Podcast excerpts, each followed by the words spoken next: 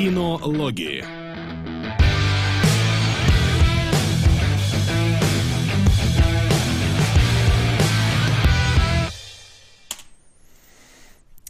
Итак, господа, мы должны быть уже сейчас а, непосредственно в эфире. Скажите мне, так ли оно, и я тогда Понятия. буду рад. Ну, ладно. Я, как всегда, забыл все повыключать. Наоборот, повключать. Включать, Сейчас, хотел да. сказать. Повключать. Сейчас все сделаю и посмотрим. Так, да, все работает. Мы в эфире. Всем привет. Отлично, да. Как обычно, Привет, привет, привет. теперь, как обычно, в стандартное время, в воскресенье, 15.00. Кинологи, кинологи снова с вами, а значит, мы будем обсуждать очередные а, новинки кинорынка, новые трейлеры, новое кино и старое кино, разумеется, куда же без них. И я думаю, в конце эфира мы будем говорить анонс. Или прям сходу в начале. Мне кажется, в начале. Не, а вдруг отпишутся? Ну, Но я не давай, знаю. давай скажем это где-то перед домашним заданием, как ты думаешь? Давай, мне, да, разумно, хорошо. Так, не, не нашим, не вашим. Есть вещь, которую мы вам должны сказать, мы скажем ее перед домашним заданием. Да. Терпите и не разбегайтесь. Ну а перед этим мы обсудим трейлеры.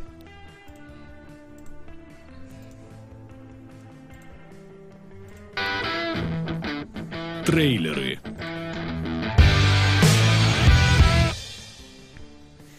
А, у меня тут временно умер мой медиаплеер, поэтому приходится открывать другим. Это видно в трансляции, но уж извините. Он умер очень внезапно и приказал нам долго жить и круто стримить. Итак, э, сегодня у нас не так много трейлеров, э, поэтому я думаю, мы быстренько с ними справимся, потому что в группе у нас их всего три я нашел. Да, ну, Да. значит, я что-то обленился на этой неделе. Ну, может, и ничего есть. не выходило. Ну, в смысле, три трейлера, а не то, что ты обленился. Да. И первый да, у нас э, это Brimstone. Фильм некого Мартина Колховена. Кто это такой? Это, это что должно значить или нет? А, понятия не имею. Подожди, сейчас я сам найду какой-то трейлер, чтобы не тупить. Вы посмотрели? Трейлер? Да, конечно. Давайте, вещайте тогда. Ну, если я ничего не, не перепутал, то фильм э, рассказывает нам про какой-то э, дик- дикозападный город, в который приехал священник, который хочет, ну, нравственную, какую-то нравственность вернуть, короче, бабам местным. Вот чё. Ну и делает это весьма такими э, жесткими способами. И вроде как на фоне есть какие-то двое, которые любят друг друга, а он против этого.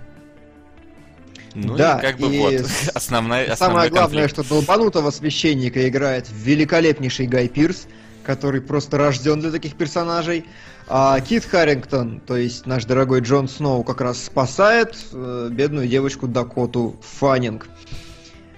Вот актерский состав огнище, на мой взгляд. Прям я дико протащился от сцены от всего остального, мне очень понравилось, очень хочу это видеть. И плюс фильм такой атмосферный, мрачненький, знаете, такой стилизованный, хорошо, яркий. И, в общем, я прям дико протащился и очень жду. Ну, это такой немного нестандартный дико-западный фильм.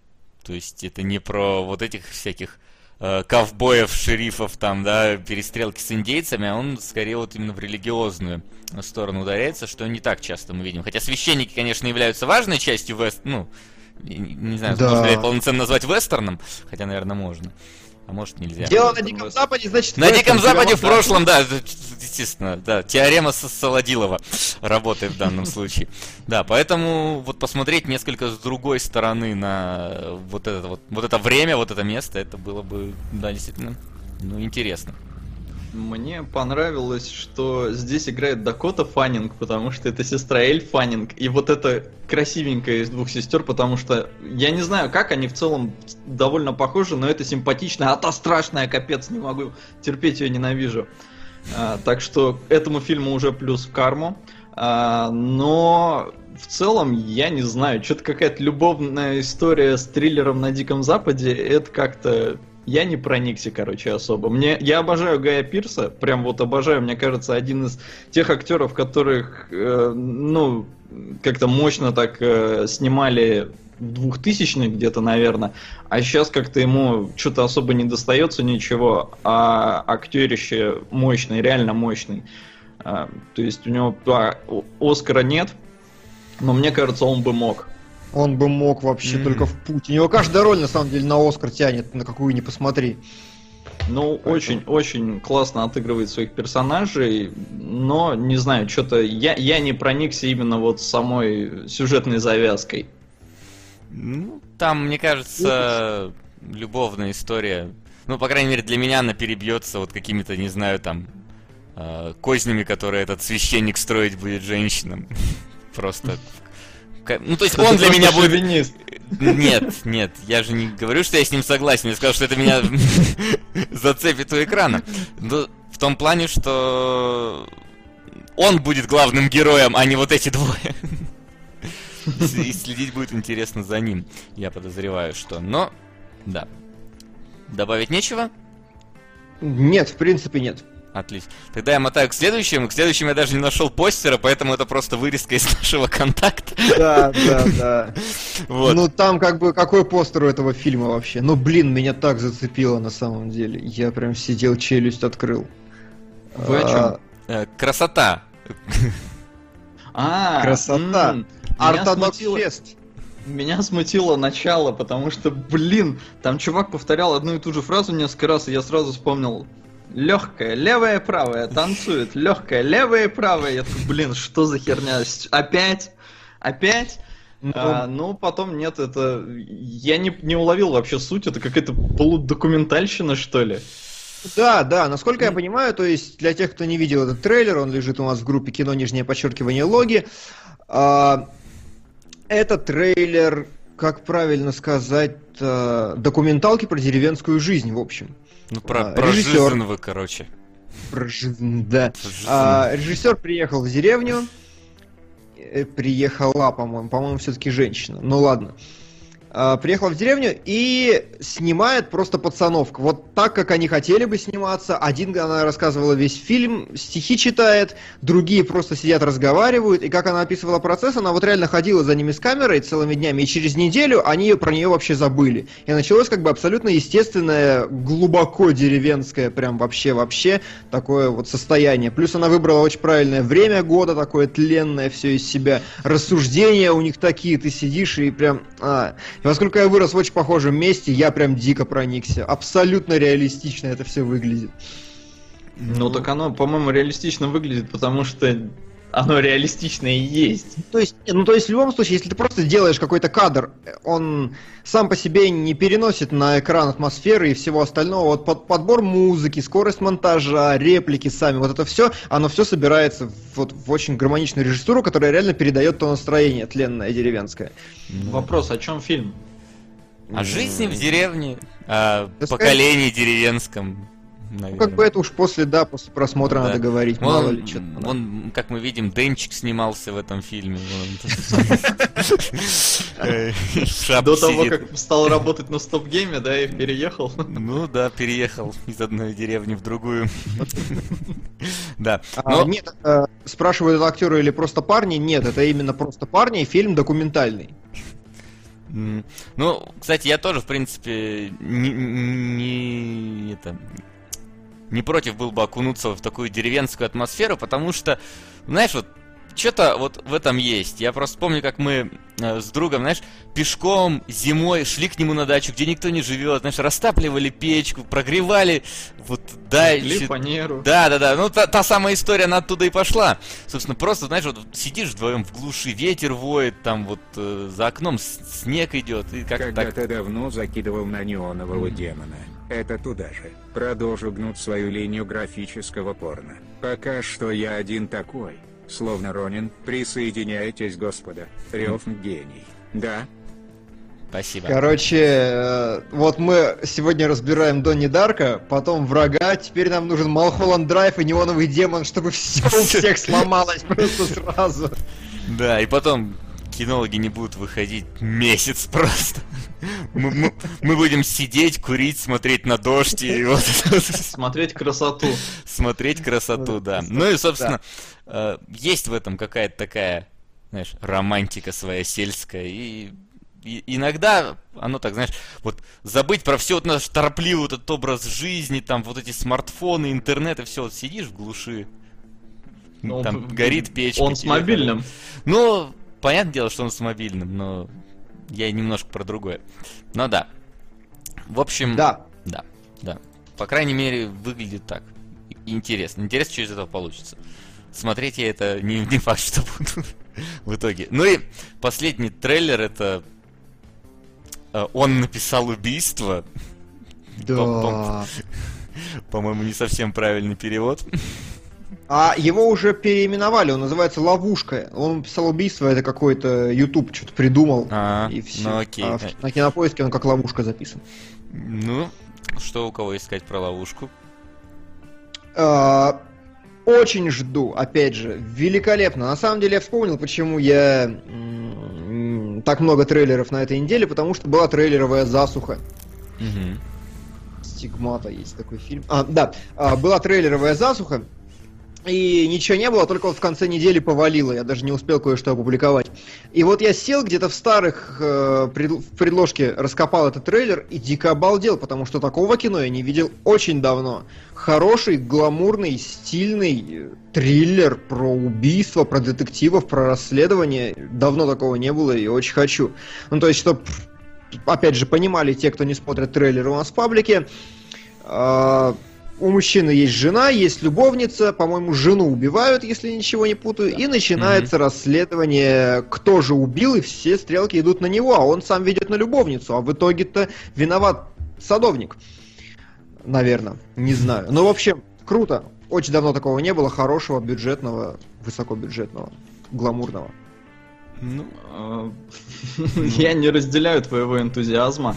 То есть мне понравилась картинка, мне понравилось, как вообще там все вот выглядит и как персонажи одеты, но все это снято по э, книге за авторством женщины. И вот я недавно уже посмотрел женский триллер, который называется Девушка на поезде. И вот это капец как отдает девушкой на поезде, на мой взгляд.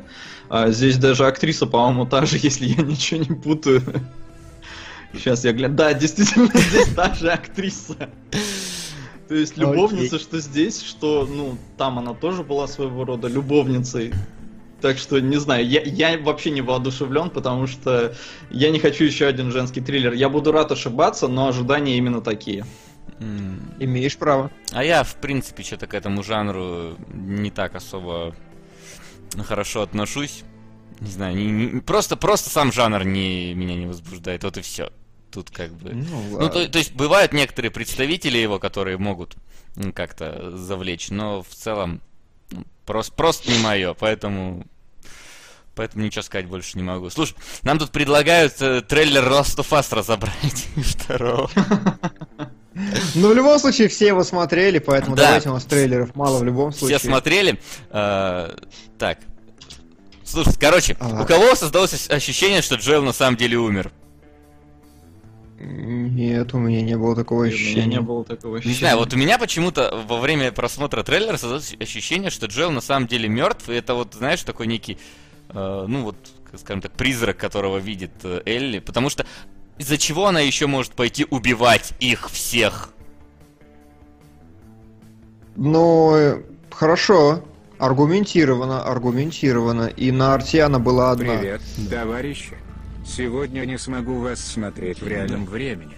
Так что, знаете же анекдот есть о том, как Чебурашка и Гена купили травы и Гена пошел принять душ? Так вот. А у меня паук в спальне. Теперь живите с этим объяснением. Наряд стоит. The Уй. Васа, почему тебя называют Фрэнк? Спасибо, Маврикус. Почему? Большое. Почему меня называют Фрэнк? Потому что я заяц с ужасной мордой. Ну и, кстати, смотри, у некоторых тоже создалось э, по чатику такое э, ощущение, что... Ну... Да. Я Да, да, да. Мне кажется, я объясню сейчас, почему. Мне кажется, это как-то, ну, странный затей с точки зрения художественной вообще. И- Именно вот с точки зрения повествования.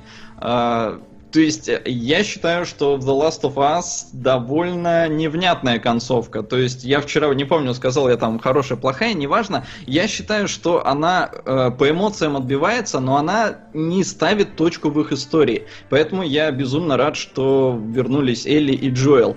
И именно вот в этой компании, в этой связке. Поэтому я не думаю, что его грохнули, я не думаю, что она представляет призрака. Это как-то, это не по Last of Us, это не реализм, это вот какая-то уже ну я не знаю, как-то я понимаю, что вот этот трейлер, он вообще может быть никак не связан с игрой, потому что первый синематик, который показывали по первому The Last of Us, его вообще не было в игре, вообще mm-hmm. такой сцены. И вот мне кажется, что, ну, это, это Че, Элли начала бредить, ей мерещится Джоэл, и она там пошла всех убивать, потому что его убили? Ну, я не знаю. Мне кажется, это как-то притянуто за уши и неправдоподобно. А, ну, смотри. И плюс... Ну ладно, да, закончи. А, плюс это, как бы вот говорю, плохая идея именно с, с художественной точки зрения, потому что а, люди полюбили уже эту парочку. И как-то убивать Джоэла, то есть я так понимаю, ну, если я правильно вот понял вашу трактовку, то есть его уже грохнули, его в игре, он будет вот как флешбэк только какой-то. Как типа того. Джокер. Да, да как, как Джокер, Джокер в последнем Бэтмене. Бэтмене. Вот, а, ну, это как бы очень какой-то низкий такой способ избавиться от героя, который полюбился э, публике. Это да, То есть это да. надо как-то, ну, если вы будете его убивать, убивайте его уже по ходу игры, а не вот где-то там за кадром, вот, типа, не, ребята, ну, прошло мы, 4 же, года, Мы же не сдох. знаем, что как, покажут нам это в игре или нет. Вдруг это будет, знаешь, Вдруг это будет как пролог... Э, Вдруг это будет как пролог в первом Last of Us, где показывают, как, собственно, Джилл дошел до жизни такой. И плюс ну, ко всему, смотри, мы получаем, мы, как ты думаешь, мы будем играть за Элли или за Джоэла, раз уж так? А уж подтвердили, что за Элли. За Элли. Ты хочешь сказать, что вот, как бы, как, я могу себе представить, как вокруг главного героя мужика ходит маленькая девочка. Но как вокруг маленькой девочки ходит здоровый мужик, это как-то в геймплейно немножко даже странно будет выглядеть. Ну, вот, вот тут... Ну, ты ж играл за Элли. Да, но тогда Джоэл рядом не ходил. Ну, может, что-то их разделило, может, еще что-то. Короче, Например, я, ну, я, разумеется, не знаю, это все гадание на кофейной гуще, но мне кажется, это, это немножко странный ход. Не, может быть. Я согласен, что это гадание на кофейной гуще, ну, поэтому да. не подтвержу ни за, ни против, просто вот есть. Да, но так мне вот. еще позабавило, что подоконник знакомый в трейлере. А, ну, это у них ас ассеты остались. Ассеты. Такие, надо есть, а, чтобы вы понимали, дом, в котором сидит Элли, а, и играет э, на гитаре. Когда Джоэл вот заходит, нам показывают э, всю комнату и показывают окно, через которое э, там растительность пробилась, оно так чуть приоткрыто, и это вообще главное меню первого Last of Us. И mm-hmm. в первом Last of Us, по-моему, не было такого дома, то есть это они так прям позаимствовали кусок оттуда, мне кажется. Причем мне нравится, что называется оно часть вторая, а не просто Last of Us 2. То есть как будто не сиквел, а просто как бы, ну, угу. такое прям продолжение, которое планировалось. То есть сиквелы обычно Окей. как так не говорят парт 2. То есть это как, как Гарри Поттер и этот последний ну фильм. Ну да, да, да, да, тут я согласен, потому как что будто цельную историю 2, разбили на две части просто. А не потому, что мы сделали ну... одну игру, а теперь нам надо как-то придумать сиквел. Ну вот поэтому, если это продолжение их приключений, то, мне кажется, убивать за кадром Джоэла, я но я опять же повторяюсь. В том смысле, что я примерно уже понимаю логику Naughty Dog и их сценаристов, и они не размениваются на такие мелочи, мне кажется. То есть вот это просто вот насколько я понимаю эту студию, мне кажется, они бы так просто не сделали. Потому что они любят этих людей. Ну вот, да, потому вот. что Трой Бейкер забухал бы с Джоэлом. А, пацаны, тут быстренько вопросик. Из-за какого фильма Шон Коннери ушел на пенсию? А, сейчас скажу. Лига выдающихся джентльменов. Именно так. А почему? Потому что фильм провалился в прокате, а Шону Коннери он очень нравился. Это производство, он сказал, да вы все мудаки, и ушел. Да. Ну, кстати, мне фильм тоже понравился. Ну вот. Ну вот, он в детстве ушел. Ну, собственно, нас нам еще предлагают обсудить Death Stranding, но там мы не будем, я думаю, этого делать. Ой, там вообще... Главное, не ведитесь на эту херню, что там ребенок телепортируется. Это неправда. Да, там надо Вот. на определенную минуту поставить, и тогда он телепортируется. Нет, там по-другому, просто какой-то канал очень схитрил и сам правильно обрезал трейлер, сам его залил, у трейлера того сейчас лям просмотров, именно у порезанного, а он начинается, знаешь, с середины надписи Хидео Каджима Гейм, то есть там как бы вырезан реально кусок, и тогда все состыкуется. Ну, здрасте, приехали. Так что да. Ну и мы не Кодзима будем... гений, но не настолько. Да. Я Канал- думаю, Кадзима сейчас сидит такой, почему Ну, не я не я? додумался, Почему да. не я это придумал? В общем, да. Э, Я думаю, что вот чё-чё, а на тему Death Stranding мы спекулировать вообще никак не будем, потому что это Да. будет, ну, совсем просто надмозговые какие-то вещи. Так что давайте закончим с трейлерами, поскольку на сегодня они у нас действительно э, закончились, и перейдем к нашей, опять тоже, кстати, короткой получится рубрике, но, но тем не менее. Так, погнали. Сходили в кино.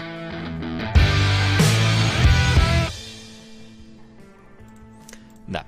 А, сходили мы в кино, правда, не все. А, я тут один. как бы да, как бы один. э, я просто у меня как-то празднование дня рождения затянулось на два с половиной дня, и поэтому не удалось попасть на землетрясение. Вот. А, а ты, Макс, по-моему, сказал, что заболел. да, Я чуть-чуть. приболел, да. Да. А вот Келебрыч не приболел и освободился, и поэтому сходил. И сходил на нового Зимекиса, да. И, блин, вот э, есть такой класс фильмов, на которые нужно водить женщин. Вот просто такой берешь ее в охапку. Дорогая, ты хотела полгода уже, чтобы я сводил тебя в кино? Ну, пошли. Вот иди Девушка см- на поезде. Иди смотри. Нет, девушка на поезде тебе плохо, и так и блевотно, и скучно, и глупо. А вот здесь ты как бы смотришь такой, ну ладно, норм. Ну как сой- сойдет, ну как окей, окей. То есть Земекис снял абсолютно бабское кино. Прям вообще, союзники это прям мелодрама, мелодрама до мозга костей. Но он ее хорошо разбавил экшеном, хорошо ее размазал. Там в основе такая прям драматическая линия, и стало понятно, почему в трейлерах раскрывали спойлер, очень важный. В, э, в предпоследнем Всем трейлере. снова привет. Продолжу форсить таинственную реку и. Малхолланд Драйв. Тысяча на первый фильм и 500 на второй. Спасибо, Сплитстрик. Спасибо, Васян. Да, пожалуйста. Я говорю, приболел немного. А, вот. А, Союзники это чисто бабское кино, разбавленное экшеном, причем разбавленное достаточно неплохо. А, В последнем трейлере раскрыли спойлер, который, в принципе, ну, можно раскрывать, но я не буду его произносить, чтобы всем было интересно. Смысл в том, что Брэд Питт и Марион Котия- Котийяр это агенты, которые работают вместе над уничтожением нацистской угрозы и влюбляются друг в друга по дороге. Это как бы замес основной. И в основе всей истории там как бы глубокая эмоциональность. Многие говорят, что Пит плохо отыграл, но мне так не показалось, потому что у Пита очень крутой персонаж. Он, знаете, такой, как будто вот маскулинный герой матча из черно-белого кино. Вот он прям образец идеального мужика, который мало разговаривает, много делает, который скуп на эмоции, но при этом глубоко чувствителен внутри и все вот это. То есть он прям вот очень женский такой персонаж, очень, очень обаятельный, приятный, хотя стареет, видно. Это моя фишка. Да. Ну, кстати, вот по картинке даже видно, что он что-то такое уже, ну... что Да, там Уже в годах. Щеках у него. Может, поэтому его там Джоли бросил? Хотя Джоли сама уже, конечно, Ну да. никуда. Но, тем не менее. Вот, э, что я хотел сказать. Я хотел сказать, что фильм немножко наскучивает, потому что он реально очень женский, но в целом там количество экшена приличное, и сюжет действительно неплохой. Мне он понравился, он интригует как надо, у него такая хорошая развязка. И самое главное, что Зимекис, я вот что понял, у него фишка режиссерского стиля в том, что он обожает эпизоды. Вот в этом фильме это прям видно. У него абсолютно каждый эпизод, абсолютно законченная такая конструкция, прикольная сама по себе. Вот ты вырезай каждые 7 минут его фильма, они интересные. И как бы окей. Даже несмотря на то, что общая сюжетная э, фабула может посасывать, потому что ты мужик и тебе, в принципе, как-то похеру. Но в остальном круто. И, в общем, мой посыл заключается в том, что это кино смотреть не обязательно, но оно неплохое, скрасить вечер может, и если вам есть кого сводить, то сводите, вам дадут. Вот. Это все, что я могу сказать. Если у вас есть вопрос, я могу что-нибудь Сейчас, секундочку. Эти, я тут. В части, потому что э, ничего не спрашивают, ну и бог с ним. Ну, а, то есть, Екшона там не ожидается. Ожидается. В начале э, экшона достаточно, там экшоновые элементы равномерно хорошо размазаны по фильму, просто они как бы не в центре сюжета, и экшоновые моменты все это, знаешь, такая, ну, не цель, не первопричина фильма, а именно такая посредническую функцию выполняет, чтобы не было скучно, чтобы был бодряк. И, в принципе, справляется, смотрится интересно. А, слушай, а химия между Брэдом Питтом и Котияр, она вообще чувствуется? То есть Джоли А- там не зря ревновала? Там и воняет на весь зал от этой химии, потому что, ну, прям, ой-ой-ой. Они химичат только как хотят. Котияр такая тоже вся из себя роковую женщину строит постоянно. Ну, то есть, действительно, они как дуэт идут очень хорошо. Прям заходят. А, Спрашивают, дал бы я Оскар Питу за роль? Нет, я Оскар бы никому там не дал, потому что, ну, не тот фильм. Там отыгрыша такого прям не так много. И какие времена в фильме борьба с нацизмом? Вторая мировая. Мгм. Ну, я так понимаю, тебе лучше сказать про фильм нечего, да?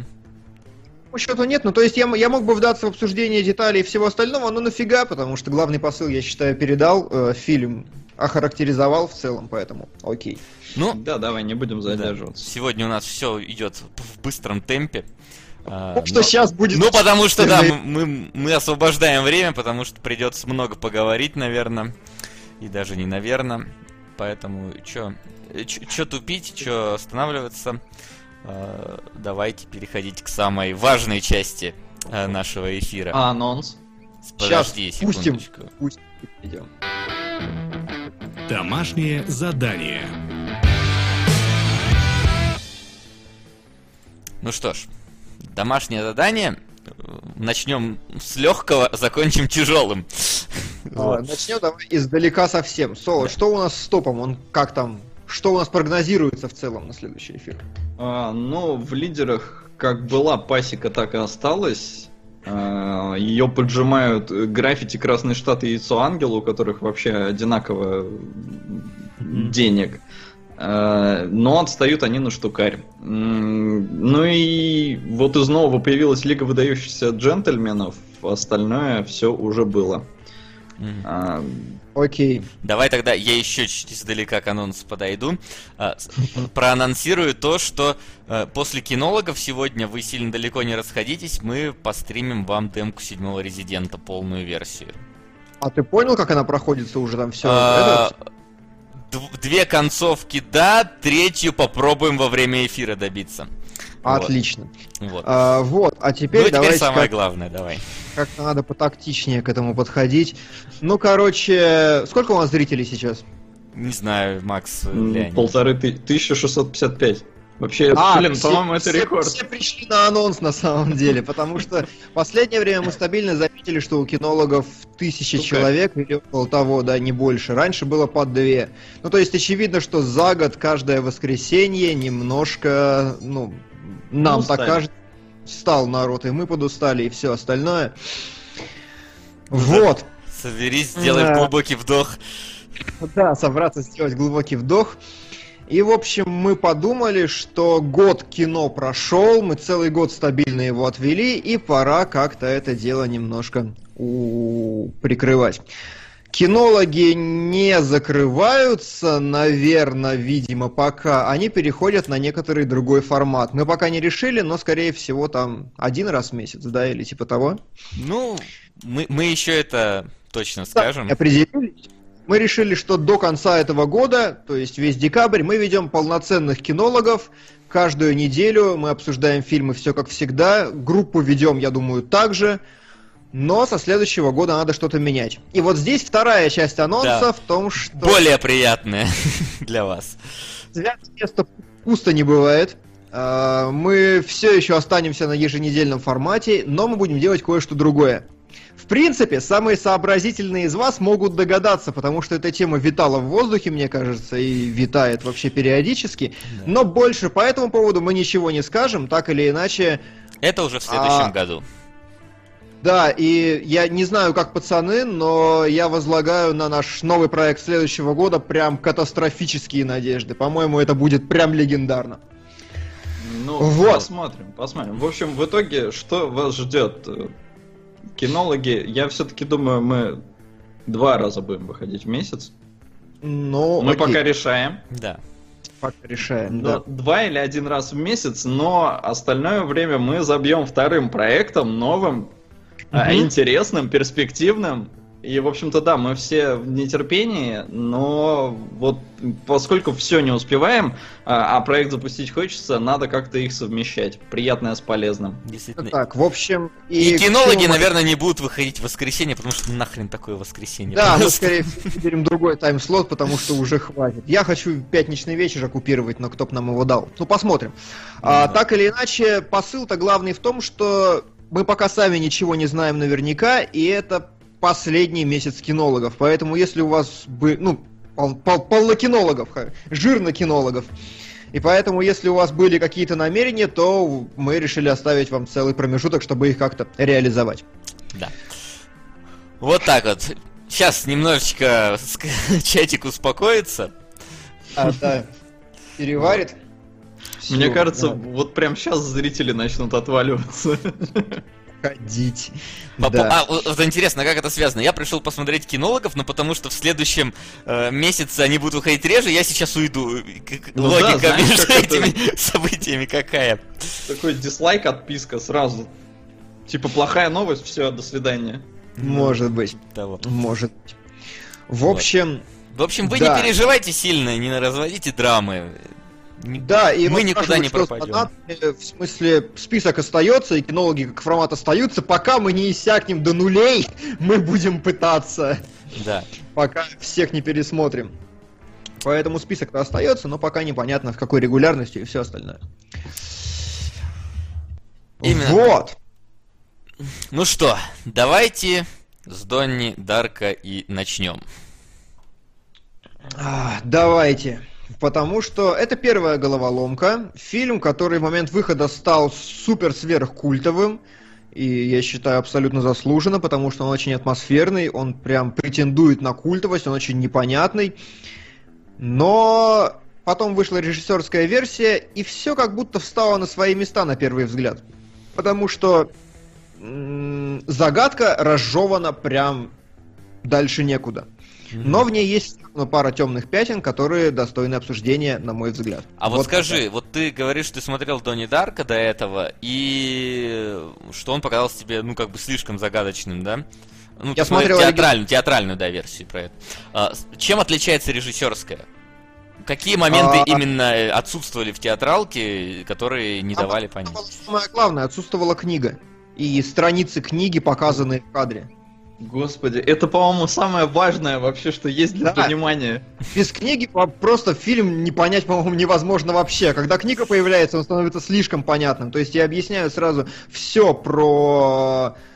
Как их зовут? Подождите, я сейчас страничку с терминами открою, чтобы было. Про этого, про, про управляемого мертвеца, про манипулируемых живых, про касательную вселенную и все остальное. То есть это в фильме вылавливать прям очень сложно. Ну, Ну да, да, я думаю, что без книги это действительно проблематично. Но давайте постепенно. Кто возьмется? Ух. Давайте кто-нибудь из вас. Ну, давайте. Чтоб, чтоб не, за- не попробую. ошибиться где-нибудь посреди. В общем, да, э, о чем фильм? Э, Донни Дарко, э, парень, которого играет молодой Джейк Джилленхол, просыпается где-то далеко от дома, приезжает домой, общается там со своей семьей, э, а на следующую ночь, если я не ошибаюсь, э, его зовет какой-то голос, он уходит из дома, и в этот момент на дом падает турбина от самолета. Откуда она взялась, хрен его знает. То есть люди вообще не в курсе, что очень странно, ну, сами понимаете. А, а Донни, он парень с приветом. М, Он и до этого-то был, ну, таким очень проблемным подростком, но тут начинается вообще какая-то херня, потому что вот он голос какой-то слышит, ему начинает постоянно мерещиться вот этот заяц, который вы, вы видите на обложке. А, заяц страшный его- заяц. Чего? Какой страшный заяц, просто кошмар. кролик. я, ну да, я в детстве прям таких кирпичей откладывал. Прости, что перебиваю, но я, ж, но я живу, жил в частном доме, и вот ты открываешь ночью так дверь, и ты прям примерно похожий пейзаж видишь первого появления кролика, и ты прям представляешь, как он там стоит. Я, я думал, у меня крыша поедет, если бы я такое увидел. Это просто ужас. Ну вот у Донни и едет, в принципе, крыша, э, тихо шифером шурша. Э, но, в общем-то, все начинает заворачиваться очень странно, потому что Донни начинает выслеживать какую-то истину, он постоянно наталкивается на какие-то вещи, которым находит подтверждение. И, в общем-то, все движется к тому, что этот кролик говорит ему, чувак, осталось 28 дней с копейками, и потом все, мир кончится. И Дони начинает разбираться, что вообще происходит, и вот опять же говорю, натыкаться на всякие подтверждения своих догадок, и в итоге это все, в принципе, и разрешается. Я пропустил, конечно же, огромное количество э, всяких мелочей, ну, да, в которых да, кроется конечно. весь этот фильм. А, но... Ну, там нужно когда объяснить, что вещи, которые нужны, когда появляется кролик, у Донни тут же едет крыша, и он идет делать дичь. Сначала он топит школу, пробивая топором водопровод, потом он поджигает дом педофила, потом а, ну и все, по-моему. А, и периодически он видит червей, которые таскают людей за собой. Знаете, из груди такой вылазит прозрачный червяк, уползает, и человек идет по его пути. Вот, это, собственно, основные такие моменты, которые надо выделить. Да, ну и, в принципе, там вот благодаря книге, которую там книжка, которую написала какая-то старая бабка, которую они называют все бабушка смерти или как там, я, я не помню точно по-русски. И, в общем-то, эта книга тебе и разжевывает, что происходит, поскольку мы смотрели режиссерскую версию, во всяком случае, сейчас, а, и она тебя очень быстро наталкивает на то, что чувак это параллельная вселенная.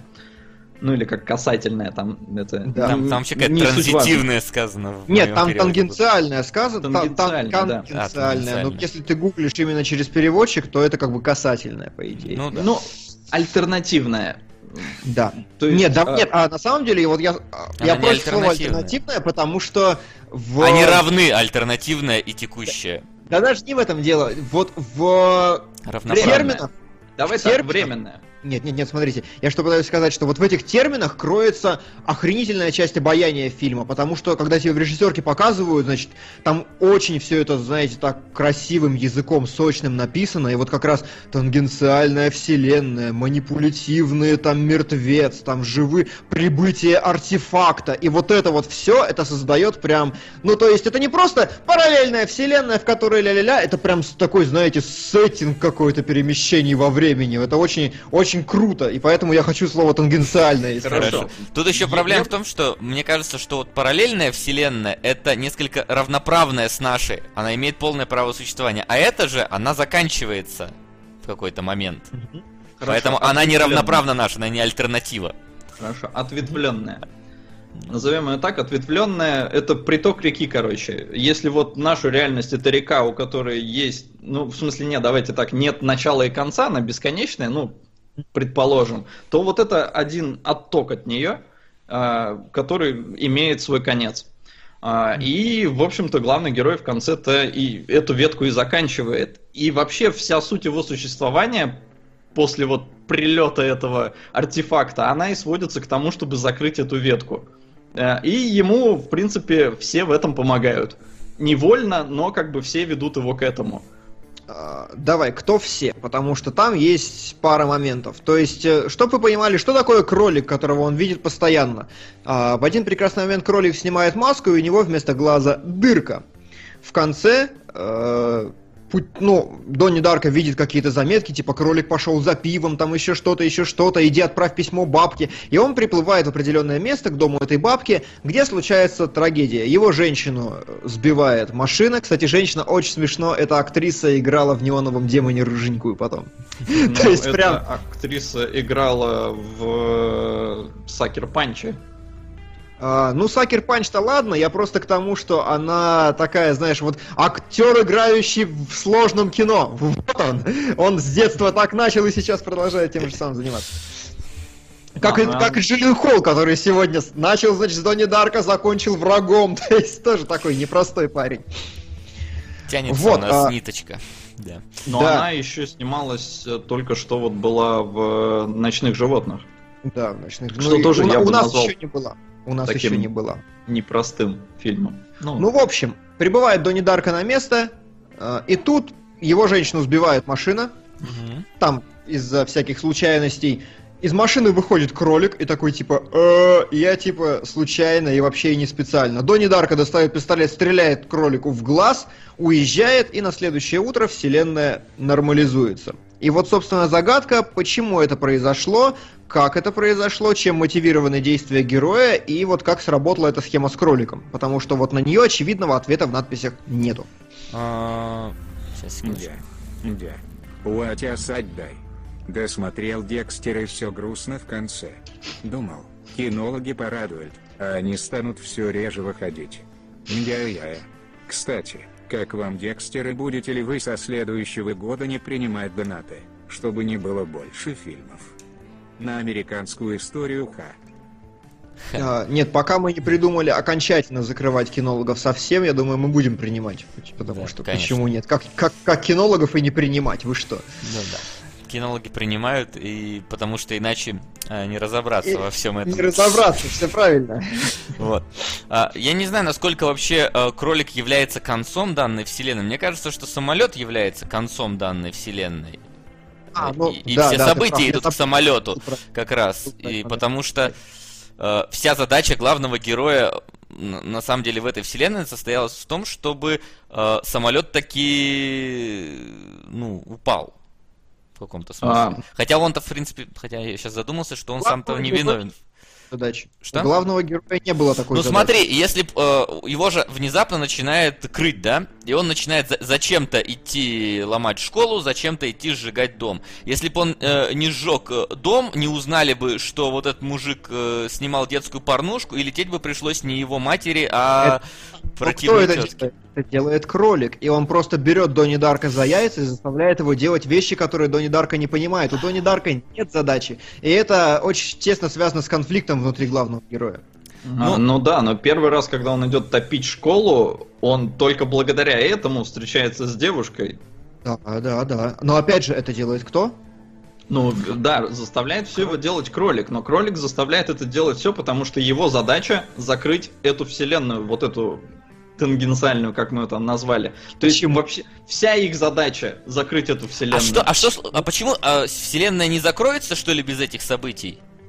А на самом деле вселенная будет уничтожена. Это написано в книге, что если а, выбирается некий избранный, каким образом он и выбирается, это не говорится. Он, нажив- он называется контролирующий живой, по-моему, так. Э, И вот контролирующий живой, кем и является Донни Дарка, избран, и теперь его задача, он единственный, кто может просто взять и откатить. Вот он может сделать. Он, он, он может управлять четвертым измерением. Это напрямую написано в книге. Вопрос в том, почему он этого не делает и делает ли вообще. И то есть ему нужно понять всю эту историю. Не, ну как не делает? Делает просто с подачи кролика. А, не- Какие события Нет, влияют на отказ вселенной? На, он должен сделать... В общем, смотрите, насколько я понимаю эту ситуацию, Донни Дарка это единственный, кто может создать дырку над своим домом, чтобы туда упал двигатель падающего самолета. Простите, если вы нас слушаете, то э, в самом конце самолет летит, от него отваливается двигатель, и мы понимаем, что он провалился сквозь дырку и упал вначале на дом э, главного героя. Вот, вот так. Вася женился. Кинологов закрывают. Ретрозор воскрес. Трамп победил. 2К16 какого хрена ты творишь? Натворилось. Да. Вариорс? Да, Вариорс, Вариорс. Твариорс, да. Так вот, да, Донни Дарка, как только он понимает, кто он, что он и как он может вообще все делать, он тут же щелкает пальцами и делает все правильно. То есть он запускает тот самый двигатель и закрывает эту самую вселенную. То есть для него это просто вот чу, взял и сделал. Эм, А Ну- как, каким образом он двигатель... А, ну то есть он дырку только ту создает, все Он понял. всё. генерирует дырку, она пролетает сквозь четвертое измерение и падает на него же, на его же дом. Но на- Ну, там опять же написано, что он э, в, в этих вот заметках в этой книжке э, там написано, что ну вот этот контролирующий живой, э, обладает сверхспособностями, может э, как-то там взаимодействовать с водой и огнем, что мы видим, да, он топит школу, он сжигает дом, а он обладает формой телекинеза, вот он и отрывает двигатель у самолета. А, А, и ну- обладает огромной силой, он, блин, э, топор в башку бронзовой статуи всадил. Мгм. Да, да, да, именно так. И, кстати, Именно так. там как раз говорили, что э, что может преодолеть э, пространство, да, это некий космический корабль. Там даже указано, что он там типа должен быть металлический. И вот этот Да, да, да, двигатель, это и есть тот самый космический корабль, который, ну, условно космический корабль, назовем его. Корабль, который переместит. Нет, это Артефакт. э, двигатель это артефакт. То есть прям сказано, что должен, должно быть для полноценного э, для полноценной починки вот этой всей истории нужны огонь, вода и медные трубы. Вот, вот же- вот железный артефакт, как написано в книге, это может быть меч, это может быть копье или вот э, двигатель. Вопрос-то в другом. э, то есть Донни Дарка... В чем момент? Почему кролик э, вот это все делает? Почему именно кролик или, или что? Ну вот постепенно, давайте разруливать. Значит, кролик, какова его мотивация, почему он спасает вселенную, почему все вообще спасают вселенную? Ну вот, потому что, е- если я правильно понял, потому что вот, вот это становится целью. Просто целью люди, я не знаю, Я- чем они руководствуются, но это их цель, закрыть эту реальность. А, вот, слушай, такая ситуация. А вот если бы он не закрыл эту реальность, что бы произошло? Вселенная ну, бы гикнулась и Пак- Вот бытие это- перестало существовать. Что перестало? Бытие, бытие само по себе перестало бы Вся, существовать. все вообще. Ты- И, и Да. обычная вселенная, и тангенциальная. Да. Поэтому Ты пропадаешь Если я правильно понял из книги. Ага. погодите, мы перебиваем друг друга. Ну да. Если я правильно понял из книги, там было написано, что если не закроется это касательное, то она уничтожит основную, настоящую реальность, нашу реальность. А сама касательная, там написано, подвержена чуме, голоду, мору и всему остальному, и она тоже, ну, короче, ей очень быстро Нет, наступает. сама касательная, она в любом случае настолько нестабильна, что у нее, вот я так понял, два варианта. Она либо вы ее закрываете, вот изнутри, условно говоря, либо она уничтожает основную реальность. Все. Да. Но вопрос в чем? Э, Я вас хотел вывести к манипулирующему мертвецу. Это, по-моему, девятая Ну глава да. книги. Это как раз... Ой, кто умирает в тангенциальной вселенной, он становится мощнее Донни Дарка, но именно, но только Донни Дарка может как-то взаимодействовать с реальной вселенной. Именно поэтому Донни Дарка оказывается под контролем кролика, Кролика. Потому, Мгм. потому что кролик мощнее, чем он, и он им манипулирует, и он им управляет, чтобы под- ну, подталкивая его в нужную сторону. А в чем его мотивация? У него не мотивация, Макс, спасти вселенную, это не просто цель, он умер. А когда все откатывается в нормальное состояние, он оживет. Потому что все возвращается назад, и он в таком случае не умирает. Это просто чисто шкурный интерес с его стороны, он хочет жить, как любое нормальное живое существо. И поэтому кролик подталкивает э, Донни Дарка дальше. Ну, Мгм. да, да, хорошо, я согласен. А, вот, а теперь самое-то интересное, м, что, на мой взгляд, совершенно, ну, достаточно трудно прочитать. Главный фокус, чем занимается кролик, это а, заставить Донни Дарка спасти эту вселенную, только потому, что Донни Дарка этого не хочет. Он бы сам не стал этого делать ни в коем случае. И вот в этом как раз главный замес всего фильма. На Да, протяжении потому, потому фильма- что и- иначе он бы оста- стал мертвым. Ну, то есть... Нет, он- не поэтому, не поэтому. А почему? не Ну, поэтому. давай. Ну, Просто если он просто- спасет, он попадет в настоящую вселенную и, и умрет там. А, это меньшая проблема в данном случае, потому что вот если внимательно последить за всеми его рассуждениями на протяжении... Гидрайвер Я понял, о чем ты. 2010. Японский тришак. Я его даже пьяным не осилил. Нужен разбор. Хорошо, мне нравится, я заинтригован. Да, спасибо. Я так понимаю, ты про его случай в школе имеешь в виду? Да, про все случаи. Что Проблема он в чем? Не принимает этот, ну, скажем так, общую точку зрения какую-то некую. Именно так. В чатике э, проплыл, проплыло два момента. Первый, сейчас я попытаюсь найти, от кого спутник связи написал. Народ, в фильме слишком мало времени и слишком много всего лишнего, чтобы фильм был о путешествиях во времени. И это правильно, потому что Донни Дарка на самом деле это над пропастью воржи. Это фильм, это тоже я цитирую чувака, который написал это в комментариях выше, это фильм про взросление. Мгм. Это фильм про то, как Донни Дарка вырос или растет и не принимает мир, не понимает его, и поэтому он не собирается его спасать. Ну, такой м- максимализм юношеский у него начинается. Нет, он ищет бога. А, и это, возможно, есть отчасти, на самом деле. Сейчас тебе покажу Иисуса. Самый главный диалог фильма где-то на... Ну, он кульминационный, он как раз по времени так и расположен, где-то примерно во второй трети. э, в конце второй трети. А, Когда они читают книжку про кроликов. С самого начала они читают книжку на уроке про... э, про что? Про, Про детей, погром. которые пришмелись в дом старика и разломали. И Донни Дарка единственный в классе, кто понимает, о чем книга. Мгм. То есть это сразу его дистанцирует от всех окружающих. Он единственный, мать его, нормальный, умный человек. Вообще. Во всем классе. И он говорит, что дети сжигали деньги, потому что им было насрать на деньги, им хотелось разрушить этот порядок. И Дарка говорит об этом с улыбкой, потому что ему, в принципе, эта идея импонирует. Да. А вот когда А- кролики, наоборот. А когда кролики, ему говорят все вокруг, что чувак, как Это бы... метафора. Вот нет, нет, там, там убили Ну, целый ряд да. кроликов. Он говорит, «Э, почему мне должно быть не насрать? Преподаватель, я прям записал. Преподавательница. Кролики это мы. Чувак, э, Дарк отвечает, кролики не такие, как мы. У них нет книг, фото, чувств горя, сожаления. Они хотят трахаться, и они милые. Не поймите меня неправильно. Мне нравятся кролики, они милые и похотливые. Если ты милый и похотлив, ты счастлив. Ты не думаешь, зачем ты живешь, так я не могу понять, почему я должен их жалеть. И вот это все отношение вот умного человека, переживающего кризис, к внешнему миру, который не понимает всех этих людей вокруг, не понимает взрослый мир и не понимает, как с этим жить. Фокус дальше. И вот дальше самая кошмар какая неочевидная вещь, на мой взгляд, от- от которую я просек, и я прям возгордился. Ну, Кто ну. еще умер в этой вселенной? Так, в этой вселенной умер. А, Ну, значит, умерла его вот эта подруга, умер кролик, э, Все, умерла его подруга, и, умер... и вот кролик и мама умер- с, с- с дочкой. Нет, они, они- нет, они не Ну, успели. они в самолете были. Ну, ладно, не успели, окей, предположим. А, фокус в чем? Кролик и его женщина одинаково сильны в этом мире, но женщина маскируется. Женщина и кролик, они оба умерли, они оба находятся этими манипулирующими мертвецами, и они все выстроили для того, чтобы в конце она умерла, и именно из-за И её кролик. смерти Он убил Именно- кролика, да. он убивает кролика, она умирает, и именно из-за того, что чтобы воскресить ее, как факт, Доброго вечера и удачного стрима. Парни, кажется, вы немного обросли.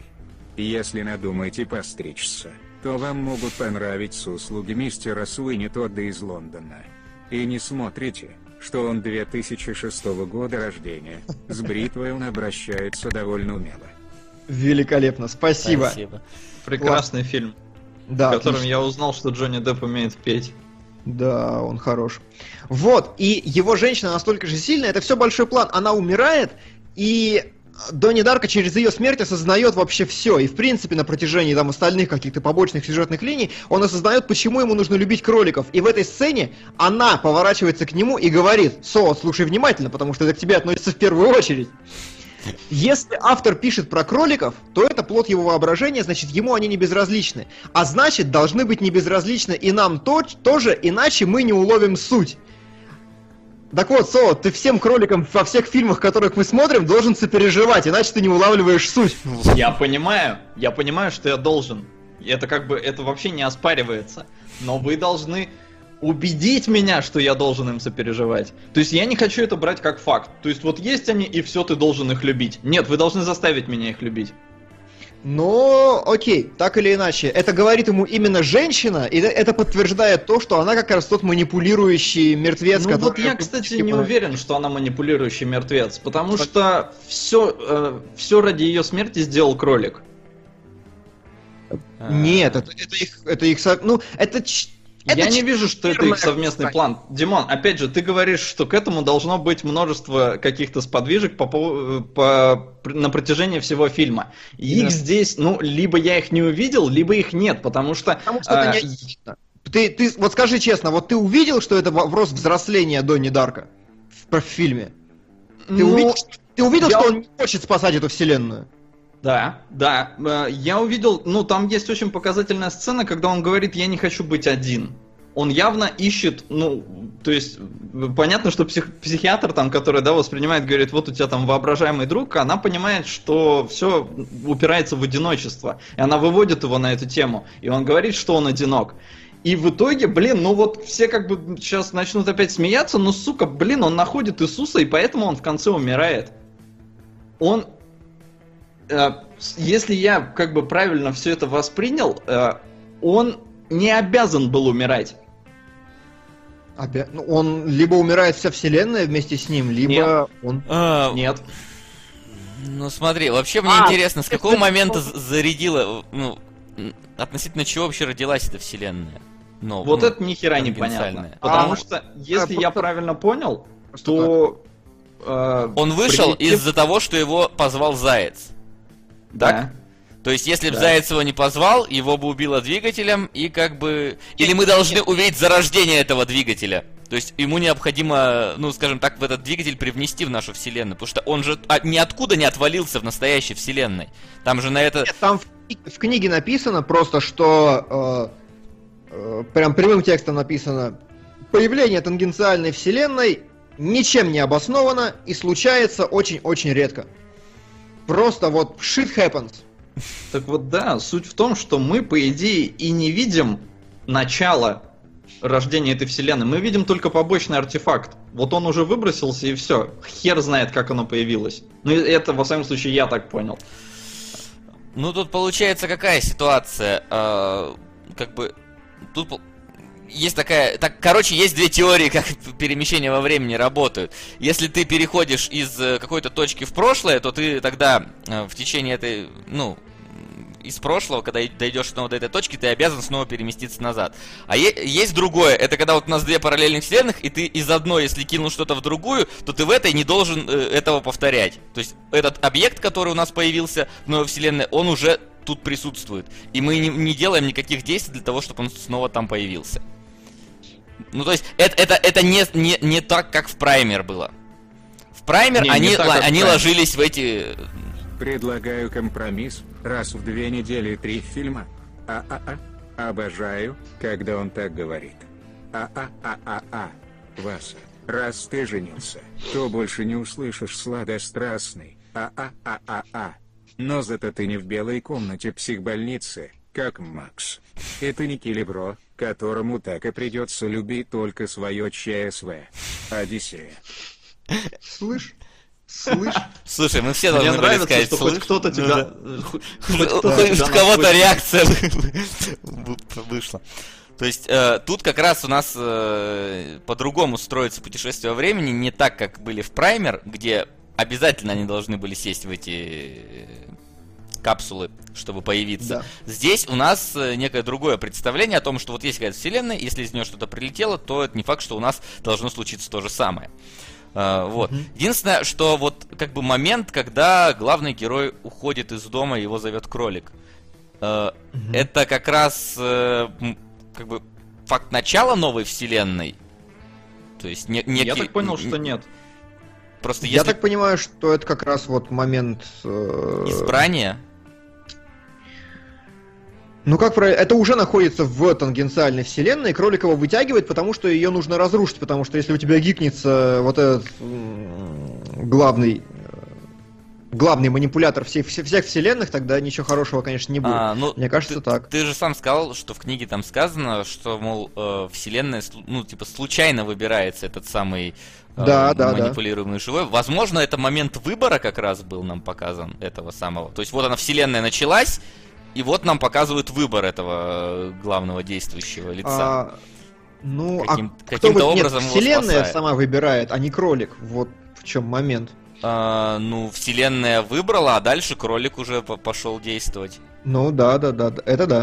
То это да. его Но просто вообще-то а, мани- вот этот манипулятор, он не должен умирать. Это Макс прав. В смысле, манипулятор, он может продолжить жить, потому что в книге есть какая-то ремарочка на этот счет, что Нет, уже так такое стоп, было. стоп, стоп. Само существование книги. Старуха, которая ее написала, Ну. явно пережила это и написала все. Но это как раз домысел, которому нет подтверждения. А, а какое опровержение есть? Да и, и опровержение тоже, но как бы нужно доказательство. Не, ну как бы Да, смотри, Не, ну, а ну, откуда она могла это смотри, взять? Откуда она так много всего знает? Она описывает даже вплоть до вот этих вот вылетающих херей там из живота. Откуда она Ну, все это знает? Не знаю. Возможно, Ну, Ну, блин, слушай, единственное логичное объяснение, она пережила нечто подобное. Ну, вполне может быть. Вполне может быть. поэтому у окей. нее немножко двинулось все. Ну, Мо- как бы. Может быть и так. То Я есть, может быть, этот самый... Хотя нет, она тогда... Она ж... Он же говорит, что это было вообще для нее внезапно. Она была-была монашкой, да? Потом хоп, и написала книгу по физике.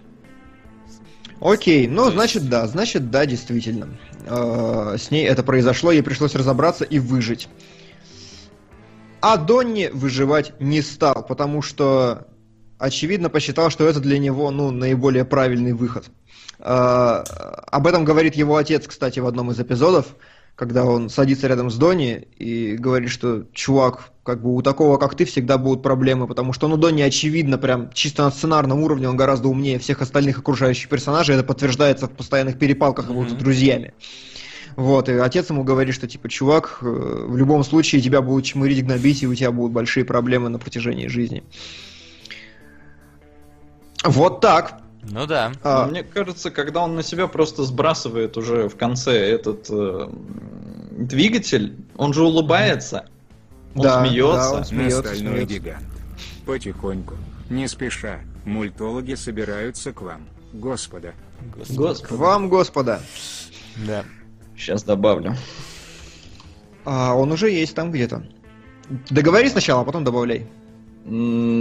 Так, Он на смеется. чем? Он А, смеется. Да, он смеется, он улыбается, а, и нам пишут, ну, в книге, я не помню точно в какой момент, что все, кто были задействованы в этой тангенциальной реальности, они э, во снах могут что-то вспомнить. Да. А, и а, я так понимаю, что Донни улыбается, потому что он вот все вот это вот весь путь, он его ну, видел его во сне он его и такой типа, весь. «М, чего? Да, м, что? Я говорю, он его увидел весь вот этот свой путь, который только яйцо что проделал. ангела. 1985. Что ж, не получится теперь сделать из Макса атаку. Ну что ж, пусть хоть Келебро порадуется. Спасибо. Что такое А. атаку? Это японский задрот. Да. Понятно. Я почему-то так и думал. А, Он увидел весь этот путь, он понял, что, ну, он осознал там какие-то вещи, да, он потрахался, как и хотел перед смертью, потому что фразу с кроликами, типа, они трахаются, они просто хотят потрахаться перед смертью, ну, блин, он явно, как бы, он там чуть ли не косился на Нет, не поэтому. что не поэтому. Ну, он просто, он говорит, что кролики, они милые и похотливые. Если ты милый и похотлив, ты счастлив. Ты даже не понимаешь, зачем живешь. Твоя единственная мотивация это потрахаться так много раз, как ты можешь. Он показывает на нее, потому что она, очевидно, ну, некий сексуальный интерес для него. Ну, И как вот, бы а я о чем говорю. Нет, ты говоришь о том, что... О чем ты Что он говоришь? тоже хотел с ней потрахаться. Нет, Это явно он был- презирал это. Он это презирал как раз. Он, он в этой, вообще во всем этом монологе, он говорит, кролики не такие, как мы. Они хотят только трахаться как можно больше раз и все. То есть получать удовольствие. У них нет книг, фото, чувств горя, сожаления. Они вот только хотят трахаться и все. И он показывает на нее, потому что как бы ты же понимаешь меня, ты же тоже не дура. Димон, И а она- ты, ты в Что? смотрел? В оригинале. Ну вот я там по интонации уловил именно намек. Так...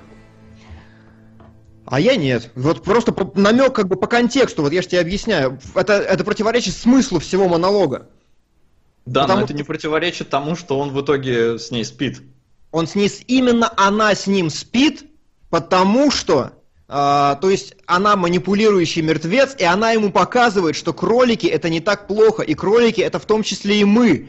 Чувак, ты себя... Понимаешь, это стандартная проблема от пропастью воржи. А, ты дистанцируешь себя от общества, ты думаешь, что ты лучше не- него, что ты не кролик нифига, на самом деле ты тоже кролик, и в этом нет ничего плохого. Это принятие взрослости, принятие себя. Концепция Ну, Д'Артаньян Димон. пидораса, в общем. Да, концепция Д'Артаньян, педа- да. Мне не нравится мысль о том, что она тоже контролирующий мертвец. Да. А это факт. Да какой факт? Потому что написано в книге, любой, кто умирает в тангенциальной вселенной, становится контролирующим мертвецом. Все! Как ты мне говорил про Сакер Панч? Сказано, все, иди нахер. Вот Я тебе так не говорил. ты мне там в одном месте сказано было, что э, это. А, сказано, что их было две. Сказано, иди нахер. Все теории идут в пень. Вот здесь то же самое. Сказано, что она контролирующий мертвец, раз она умерла. Иди в пень. Это факт. Ну хорошо, но там как бы давай тогда так на чистоту. Э, Не особо нужно было ее вмешание, потому что кролик очень молодец. Так они вместе к этому вели, кролик манипулировал его действиями, а она, во-первых, проводила, она провод, ну, она с ним общалась напрямую, чтобы подталкивать его в эту сторону. Все ее монологи с ним, диалоги с ним, они сводятся к тому, чтобы доказать ему, что он тоже кролик. И их секс, в конце концов, после которого он выходит, это как раз момент принятия и отрицания, и, пер- перебарывания отрицания. Слушай, Ну, а вот э, допустим. ты говоришь, что каждый, кто умирает в этой вселенной, становится вот э, манипулирующим мертвецом. Но если бы кролик не манипулировал им, э, он бы не умер в этой вселенной. А это уже я, я списываю на четырехмерные парадоксы, потому что в этом уже точно нет никакого смысла. Ну вот да, тут вот это вот несколько так Не, ну останавливает А, меня в какие-то моменты. Ему все равно надо было, чтобы его убили. Почему? Потому что именно его убийство помогает э, закрыть эту вселенную. Ну Но- да, но почему тогда конкретно он? Ну то есть смотри, если мы строим так, что каждый, кто умирает, да, становится манипулирующим мертвецом, э, то если бы он не стал манип- манипулировать этим Донни Дарка, то он бы не умер. Э, следовательно, что как бы Бля, я запутался, секунду. Это сложная херня. Ну, то есть, понимаешь, типа, вселенная, когда закончится, умрут все. Тогда, получается, все должны были бы его подталкивать к этому. Как... э, Но выбрался кролик. И он начал подталкивать его к своей смерти, ну, к смерти себя как кролика. Да, да, да. Ну, то есть, как бы это не... В этом нет хронологии. Это некая четырехмерность и вещи, которые происходят одновременно и друг другу сопутствуют. И... То есть ты не можешь сказать, как в детонаторе, да, что сначала было это, сначала его убили, потом он вернулся назад, чтобы сделать то. Нет, это все одновременно и параллельно и цельно. Ну вот, да. В этом да. То есть это вот такая вот вещь, которую надо немножко принять, что вот... Ну, к- видимо, получается, что кролик в этой вселенной в любом случае бы умер. То есть, ну, пол- в этой вселенной. то есть получается по факту, что никакой, никакой интриги с тем, что он не закроет вселенную, не было, потому что как бы оно уже решено. Появление самого кролика уже значит, что он его убил. А вот это хрен знает. Вот это уже как раз парадоксы. Ну, то есть я вижу сюжетную, сюжетную линию и линию развития логики последовательности я вижу четко для Донни Дарка. Для того, как там существует кролик и все остальное, и девка, я не знаю. Но они определенно э, вне этого измерения находятся. Ну вот. Во- Вот это вот такие вот немного парадоксальные вещи, которые, которые сложно понять и невозможно забыть. А, Айсерай, кстати, в чатике нам подсказывает, что там еще есть речь про смурфиков и смурфетку. А, и э, там Донни Дарка, по-моему, говорил, да, что типа главный создатель смурфов отправляет смурфетку, чтобы там им веселее жить было и все остальное. Также и девушка. Не, он, он отправляет, э, как это, как шпиона, а она А, счет люб- любви да, там да, становится Только нормально. не автор, он сказал, Не а автор, Гаргамел это Гаргамел. злодей. А, ну окей, окей. Это, э, значит, я не помню. И вот этому эпизоду я не придал значения, просто Айсерай напомнил. А, хорошо. Но тоже про это. Хорошо, тоже, тоже возможно, это как-то можно, если посидеть, подумать, подвязать. Ну, в общем, моя концепция заключается в том, чтобы ее систематизировать, что двое умирают в этой вселенной, и они подводят Донни Дарка к тому, чтобы решить спасти эту вселенную, потому что для Донни Дарка никакой мотивации в этом нету, и он как раз на протяжении всего фильма против. Стихи, которые он читает, он не хочет, это, ну, как бы там видно, какой у него тлен в жизни происходит. То, что он ходит к психиатру, это повторяется то же самое. Его все разговоры на школьных занятиях говорят о том же самом. И э, в конце, что важно, его, э, значит, дев... э, его, да как она, младшая сестра побеждает в конкурсе, для нее это важно, он это видит. Его старшая сестра поступает в Гарвард, для нее это важно, он это видит. И как бы он все-таки более-менее проникается какими-то общечеловеческими вещами и сам их понимает. Но вот вопрос действительно, почему он себя убивает, мне действительно непонятен, почему он не вернулся и не вышел. А может это как-то взаимосвязано? Что он себя... Он, он не должен бы- себя... я- Нам тут Смурфик пишет, э, в книге было сказано, что герой должен обязательно умереть, чтобы закрыть тангенциальную вселенную, так что бабушка смерть, скорее всего, умерла уже в другой тангенциальной вселенной, которая была до этого, и она была по типу кролика, потом ожила и написала книгу, как мне кажется. В Хороший, о, кстати, очень о. крутой. Это О. объясняет все. Да, тогда действительно, если... Тогда понятно, почему он умер, и понятно, почему бабка с ума сошла. Возможно. Не, ну стоп. Стоп. Стоп. Не, ну ладно, хорошо, в принципе, рабочая версия. А, еще очень важно, многие говорят, что это у Донни... Как бы есть такая теория э, про шизофрению, нам в комментах ее писали в группе, что это все шизофрения главного героя, и кролик это его воображаемый друг. Но это априори неверно, потому что... Это, это, знаешь, это вот если бы вот как раз смотреть театральную версию, нету книги. Вот тогда, тогда шизофрения, да. А, нет, на самом деле там момент в том, что когда они возвращаются в нормальную вселенную, показывают всех персонажей, как они проснулись и что-то помнят, судя по их лицу и их глазам. И маска кролика и рисунок кролика находится у чувака, который его рисовал. То есть это хэллоуинский костюм, который готовил совершенно другой герой, и этот образ кролика не имеет ничего общего именно с Донни Дарка. То есть это не его воображаемый друг. Вот о чем речь. Да, да, это показывает. Фух. Фу, И это- разобрались, по-моему. Тут хотя бы разобрались, потому что дальше будет. Не, во враге тоже все нормально. Мне Ну кажется, нормально, но я думаю, мы там тоже запутаемся. Не, у меня там все туго. Ну, посмотрим, Окей. как оно будет. Я Туго. там Иисуса не нашел, поэтому... А, про Иисус. Каждый раз хочу тебе сказать про Иисуса и забываю, что э, Ну, упоминается вот эта Иисусья тема несколько раз. Вроде как... сейчас, подожди. Я забыл... А, все забыл. Вот прям мелькало же в голове. А, в кинотеатре «Последнее искушение Христа» фильм, значит, показывают там.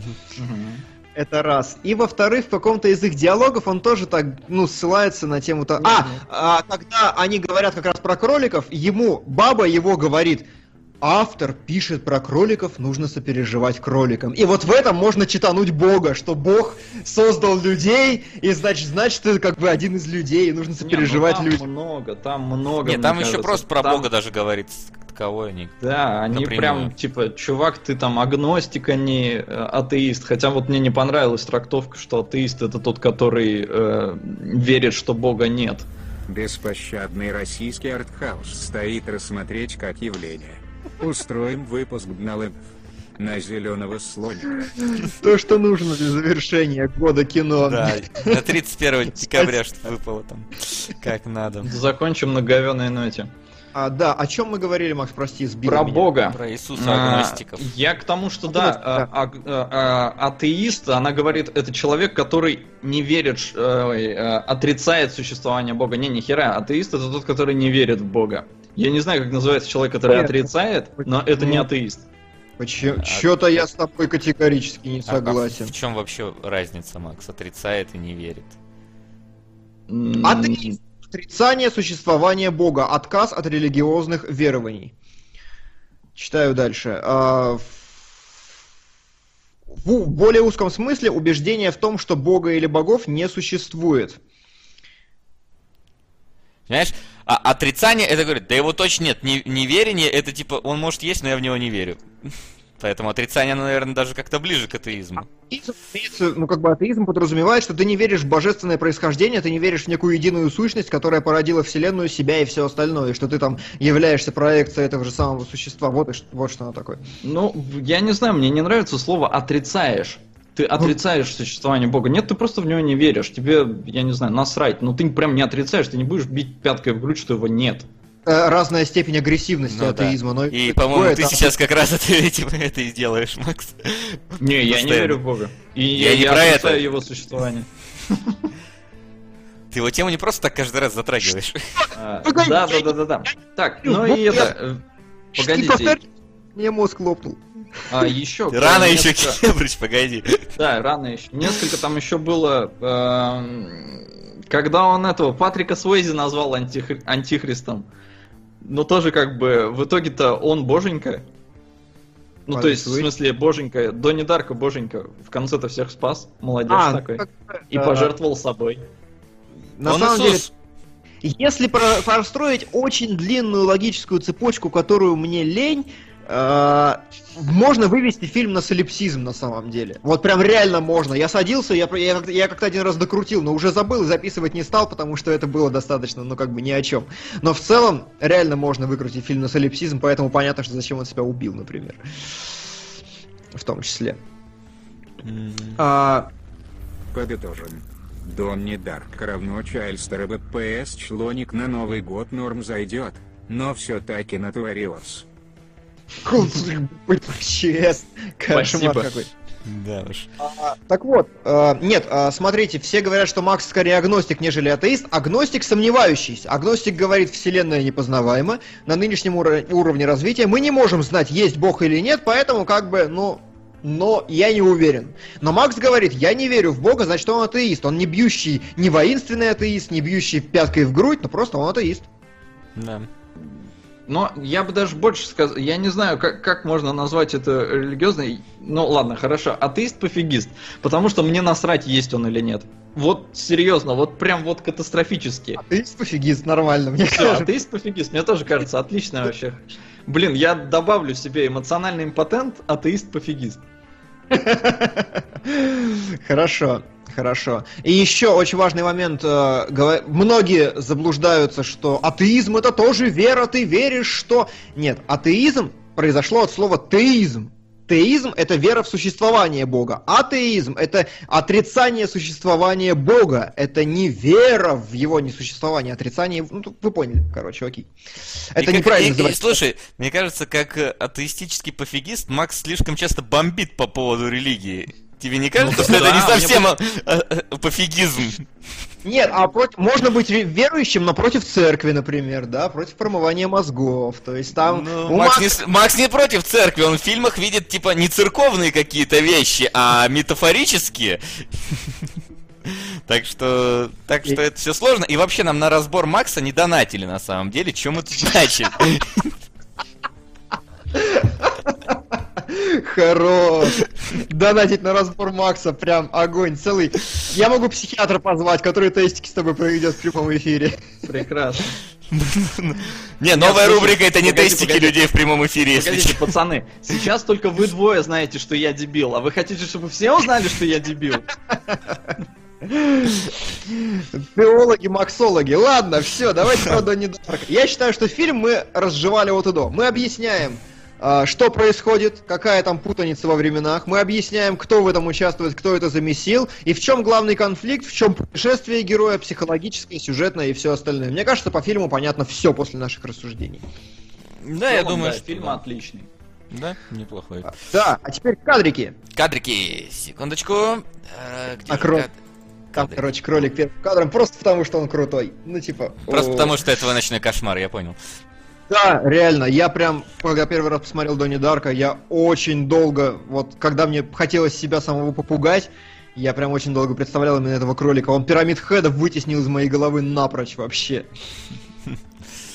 Так, тут ничего дальше идти в этом кадре? А, Первый кадр нет. а, Я на самом деле хотел поговорить немножко про сбалансированность и асимметричность картинки. И вот здесь а, в этой картинке она центрированная на первый взгляд, то есть кролик стоит посередине, и это вроде как все понятно, но на самом деле картинка асимметрична, потому что справа она подается вверх за счет флага, и Мгм. слева она выдает вперед по первому плану. И то есть вот из-за этого создается такой ну, несбалансированность как раз некоторая.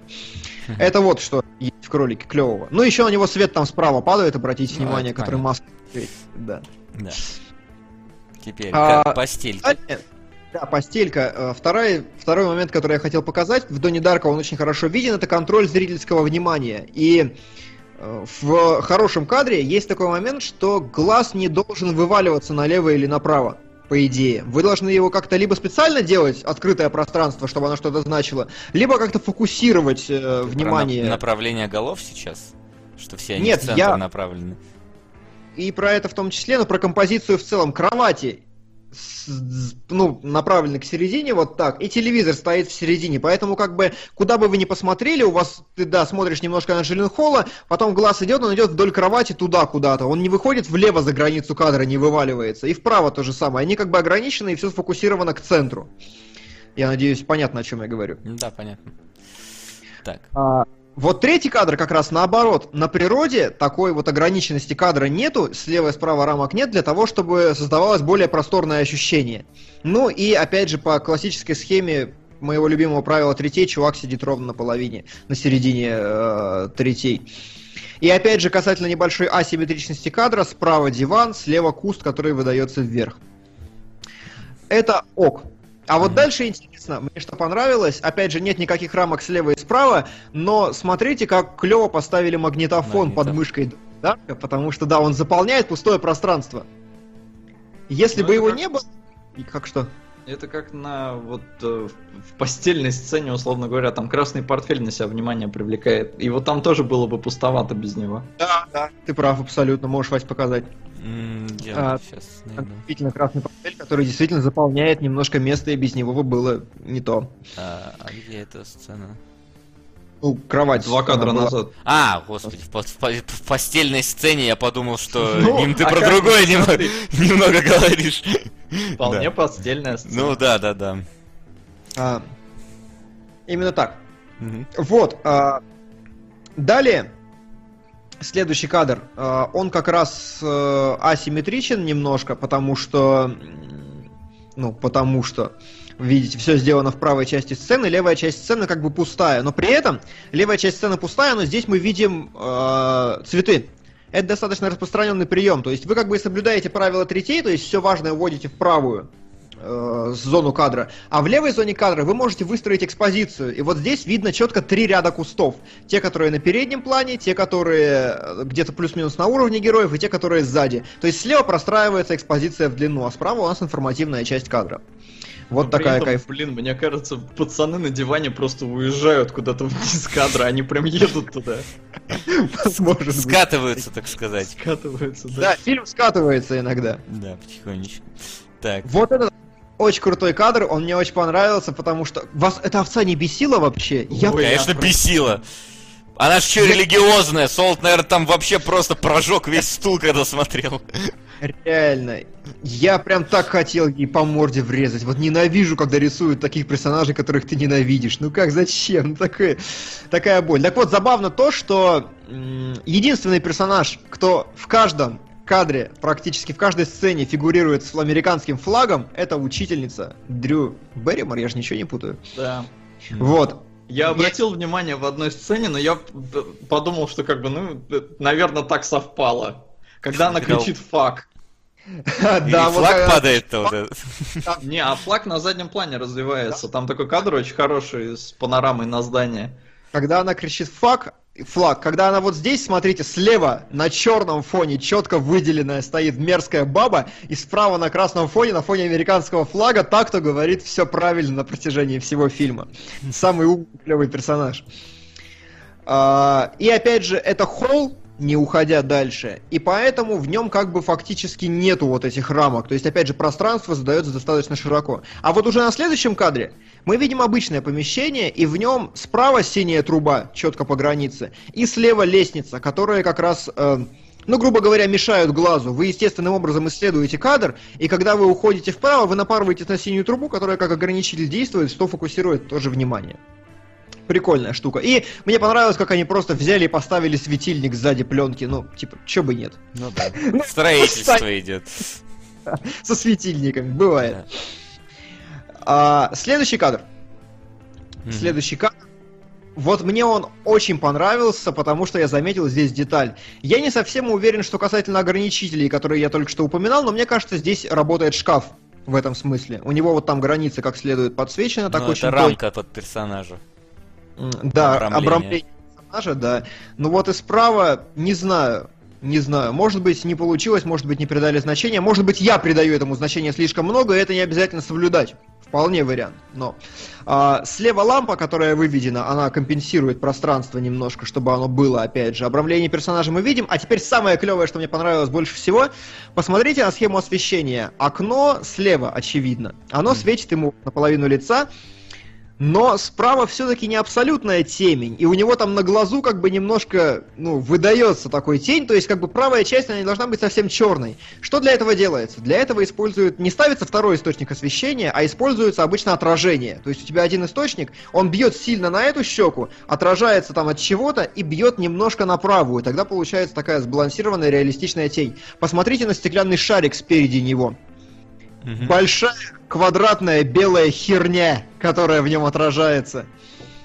Ну, я, это- я показываю. Нет, Это окно не слева, а вот справа от окна. Большая белая херня, которую А. поставили так, чтобы она отражала ему наполовину лица и создала вот это реалистичное мягкое освещение. И когда мы переключаемся на следующий кадр, позади Дрю Берримор только черная доска. Вот. Вот это мне понравилось. Это я Нет, так заметил. а, эта штука над ней. Нет, ну в смысле ее убрали, когда на нее кадр переставили. Не факт. Потому что если ты присмотришься на шарик, она над ней. А, Ну, может быть. Ну, так или иначе, я не вижу смысла просто, вот, чтобы это было просто белое квадратное пятно, что-то... Ну, это очевидное отражение. Короче, да, в кадре да, её- понятно. его нету. В- комнате, Ну, по идее, в фильме нету ничего такого. В этом Да, суть. может быть, слева там стоит э, отведен. Может быть. Вот. а, дальше опять Дрю Берримор с флагом. Мгм. Стоит в кабинете на каждом уроке. И опять же мне понравилось, как здесь работают ограничители. Флаг висит вертикально. И слева белая херня от доски тоже немножко так приструняет. Плюс, опять же, очень хорошо все это сбалансировано, потому что в кадре нет пустого места.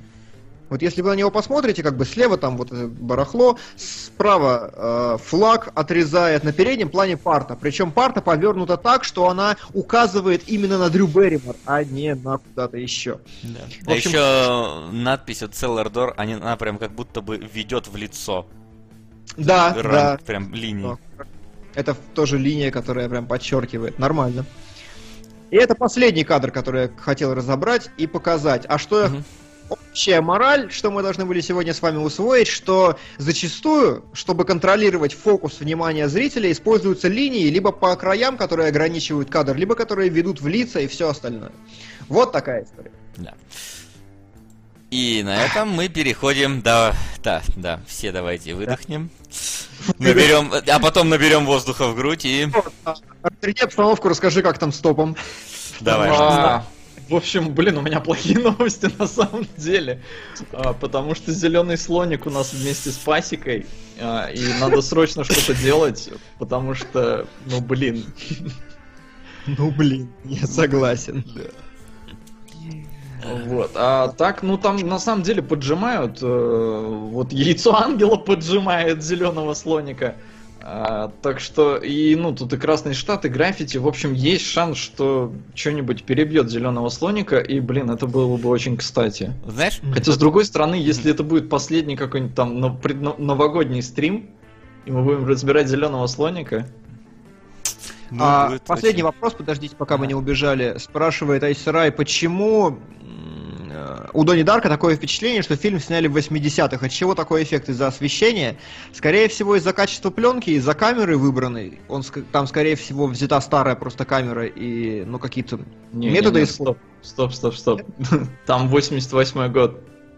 Вот, нет, но он имеет в виду немножко раньше, мне кажется. То есть, а, а, Я имею в виду А, про а. качество съемки, а не про события фильма. Фильм-то Не, ну 2001. стоп, но если фильм показан в 88-м, то можно сделать эффект, как будто это 88 Не, ну ты же понимаешь, что как бы А, там какие? фильм «Союзники» про 42 год, но там не показано кино, как оно было в 42 год. Не, а, кстати, я правильно, я спутал это с, с врагом. Я просто во враге в тривии видел, что там в другое время все происходит, а здесь. Да, наверное, просто фильм тогда снят. Вот и все. Ну, то есть. Не-не, ну фильм снят, Нет, ну как бы нет, 2001 год Донни Дарко, но просто снят, э, Действие поскольку действие происходит в том году, то и сняли как вот там реклама Патрика Свейзи вот точно из тех лет. Да, мне кажется, что вот как раз э, они, скорее всего, использовали интерьеры, одежду и все такое. Это первое. А второе, то есть фильм снят все-таки, ты говоришь, что в 2001, да, я просто не помню когда. Да, 2001. В 2001, ну, скорее всего, значит, они действительно использовали пленку и камеру какую-нибудь старую, чтобы добиться этого эффекта, потому что цифры тогда еще не было, мне кажется, в 2001 так разросшейся сильно. Пока для этого фильма, думаю, не было цифры. Он Да. не для Вот, Такой не кстати, вот э, я вот замечаю в чате фразу «враг easy». Вот мне хочется прямо этого человека в скайп позвать, и вот он чтобы объяснил «враг easy». Не, как бы, Да. окей, давайте, враг, да? Я сейчас объясню, сюжет врага, он действительно easy. Ну, то есть, как бы, жил мужик, учитель истории, да? А, внезапно он в кино по совету там друга увидел своего двойника. Ух ты, позвонил, договорился там встретиться. А, они встретились, оказалось, что он вообще полный его двойник. Он испугался, больше не захотел с ним видеться, а тот решил трахнуть его подружку. Приехал к нему, говорит, давай поменяемся местами, потом я исчезну. И тот поехал, и тот, который двойник, он поехал трахать подружку, а этот решил поехать к жене этого э, двойника. И в итоге двойник погибает вместе с любовницей, а этот остается с женой. Если вот это ты имеешь в виду изи, то да. А- Оно изи объяснить вот таким Но на образом. самом деле, э, Вася действительно пересказал э, сюжет, на мой взгляд, пересказал понятно, я слушал старательно, если кто-то не смотрел.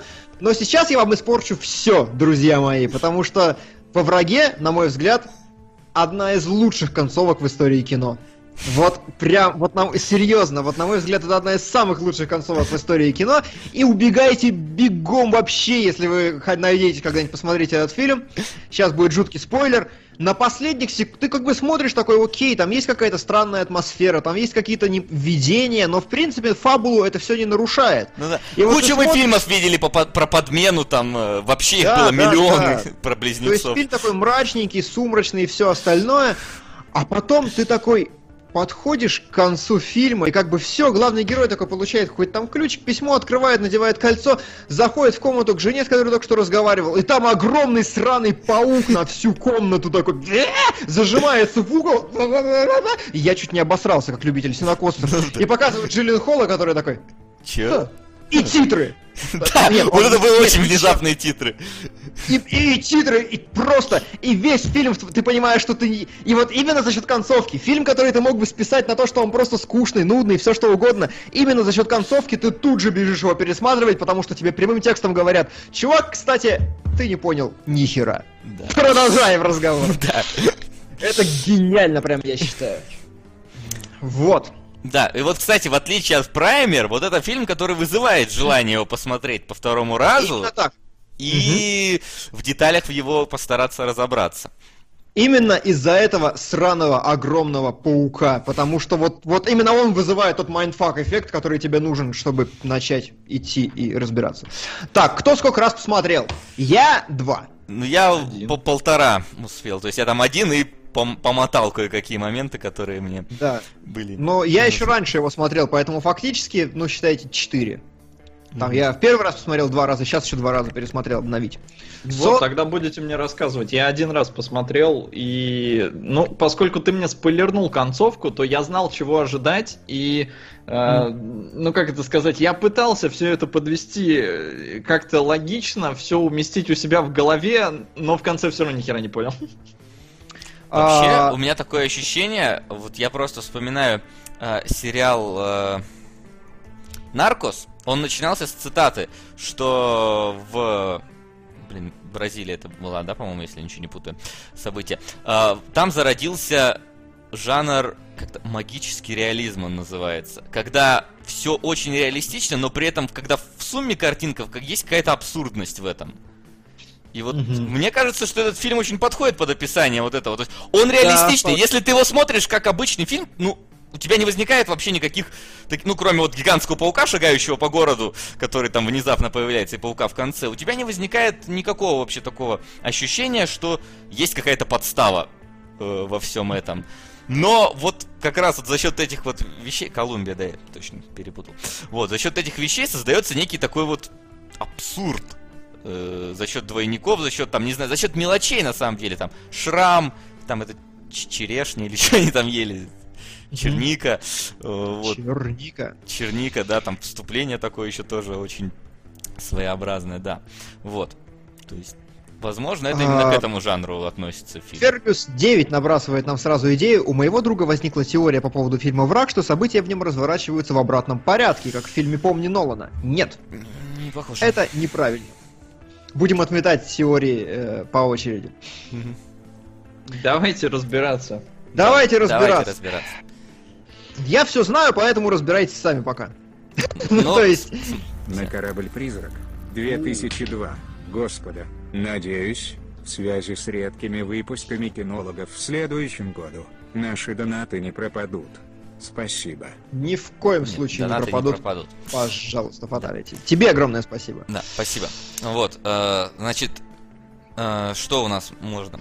Э, в какой-то момент я, например, начал подозревать. То есть изначально ты смотришь и действительно думаешь, что это кино про подмену.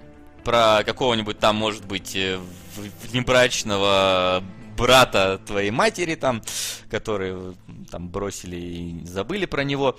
Но когда у них совпали шрамы, я уже что-то как-то подумал, что что-то тут не то. И ближе к концу фильма у меня сложилось впечатление, что герой-то на самом деле один. Мгм. Что второй это он же самый, как э, Тайлер Дёрден в бойцовском клубе. Только здесь э, за счет вот этой именно подачи такой у нас не создается прям сильного ощущения, что это один человек. То есть нам даже в конце это не показывают. Если в бойцовском клубе нам явно разъяснили, что это один человек, то здесь как бы ты можешь до конца думать, что это два разных человека. Но, возможно, это некие две, не знаю, две личности нашего героя. Возможно, это как что-то на уровне той же самой Ну, шизофрении. Очень похоже на то, потому что очевидно, что эти две личности дополняют и противопоставляют друг другу, противопоставлены друг другу. Э, То есть э, у скромного, как бы у того героя, которого нам презентуют первым, забыл, как его зовут, зараза, Соло, давай, ты можешь. Адам. Адам, точно. Адам и Энтони. Вот, э, Адам это первый учитель, преподаватель. Он как раз нам говорит про то, что он такой скромный, забитый, живет в какой-то в коммуналочке, преподает. А второй, он такой вроде как успешный, вроде бы какой-то актер, но при этом актер третьесортный, ну не- нельзя сказать, живет как бы в нормальной, в хорошей квартире с беременной женщиной и все в таком духе.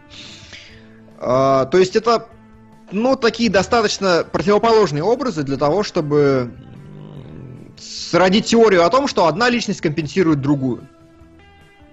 Вот, причем у именно забитого Джилленхола есть любовница, а успешный такой, э, тот хороший, живет с женой. Ну, это, знаешь, мне кажется, такое ощущение, что вот этот вот э, как раз его ус- успешный двойник, это некое такое его, э, может быть, мечта о том, кем он хочет быть. То есть, э, Ну это опять бойцовский клуб. так, ну, в каком-то А, смысле, поч- да. а почему нет? Почему ты со смехом говоришь, ну это опять, ну как бы вполне. Не, ну я просто, я понимаю, что фильм капец как похож на бойцовский клуб, только бойцовский клуб он понятен и прост, а здесь, сука, ну блин, как все наворотили, потому что я в какой-то момент начал сомневаться, а есть ли жена. То есть хрен с ним, я для себя понял, что да, это один человек, потому что большинство вещей сходятся именно, ну, к этому. То есть все Да. мои, все опровержения, которые я находил против этого, они как-то все-таки меркли на фоне того, что это один чувак. Но вот, блин, была ли жена? Что за херня с пауком в конце? Я... Давайте, объясняйте, потому А, что я не понял. Ну, смотри, во-первых, мне кажется, что весь фильм это, блин, огромная метафора. Вообще.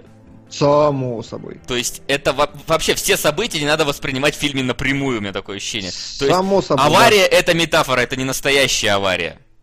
А, Ну, как бы смотри, здесь есть два подхода. Ну да, здесь есть смотря два как подхода. смотришь.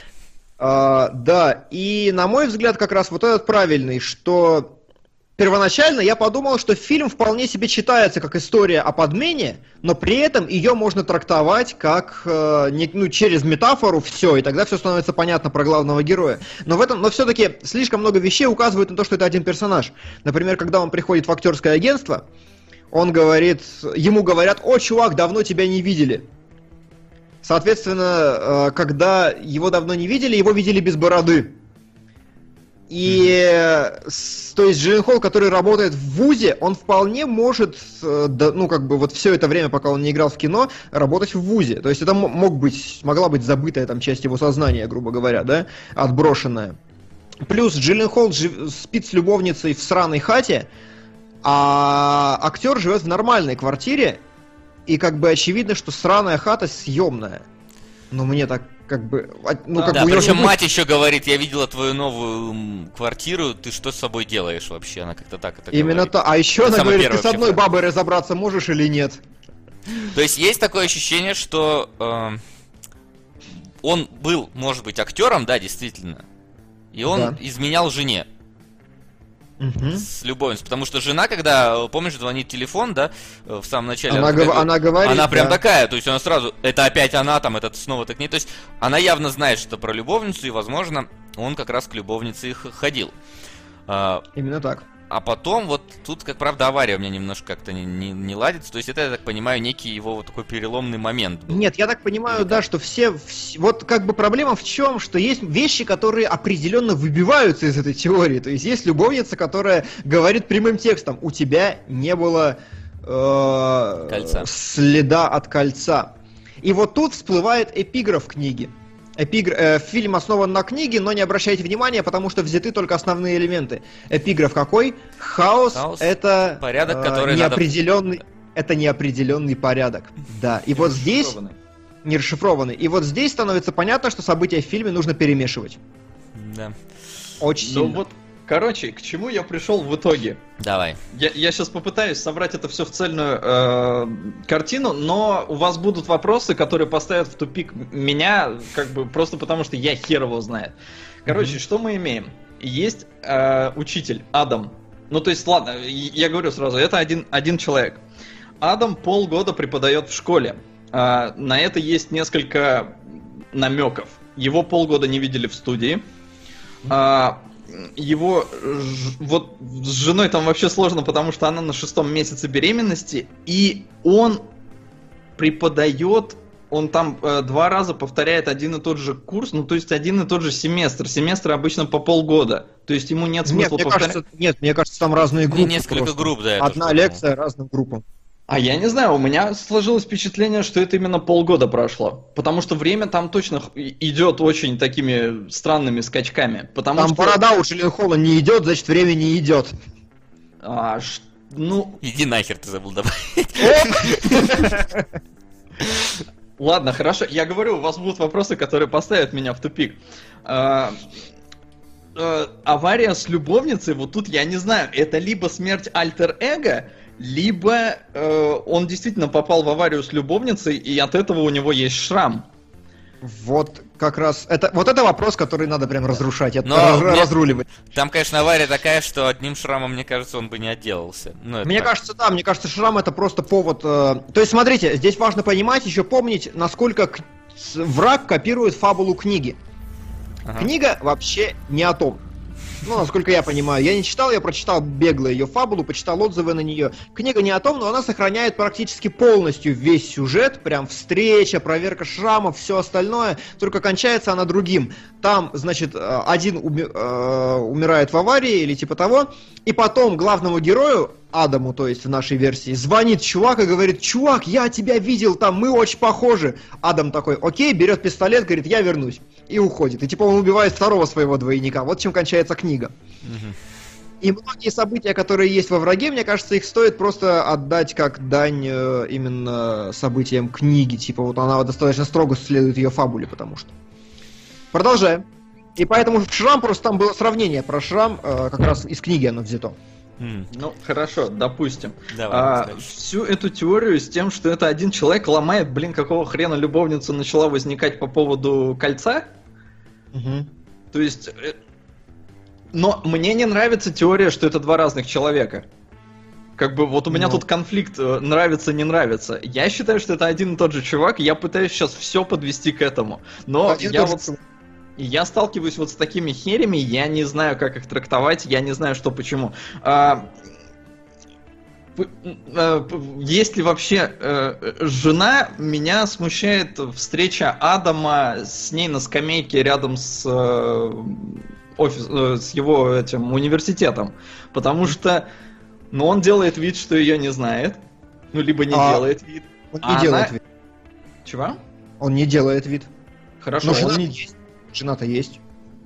А, ну вот жена как-то очень плохо во все это вписывается, потому что она единственный, по идее, здравомыслящий человек в истории, которая видит двух разных людей.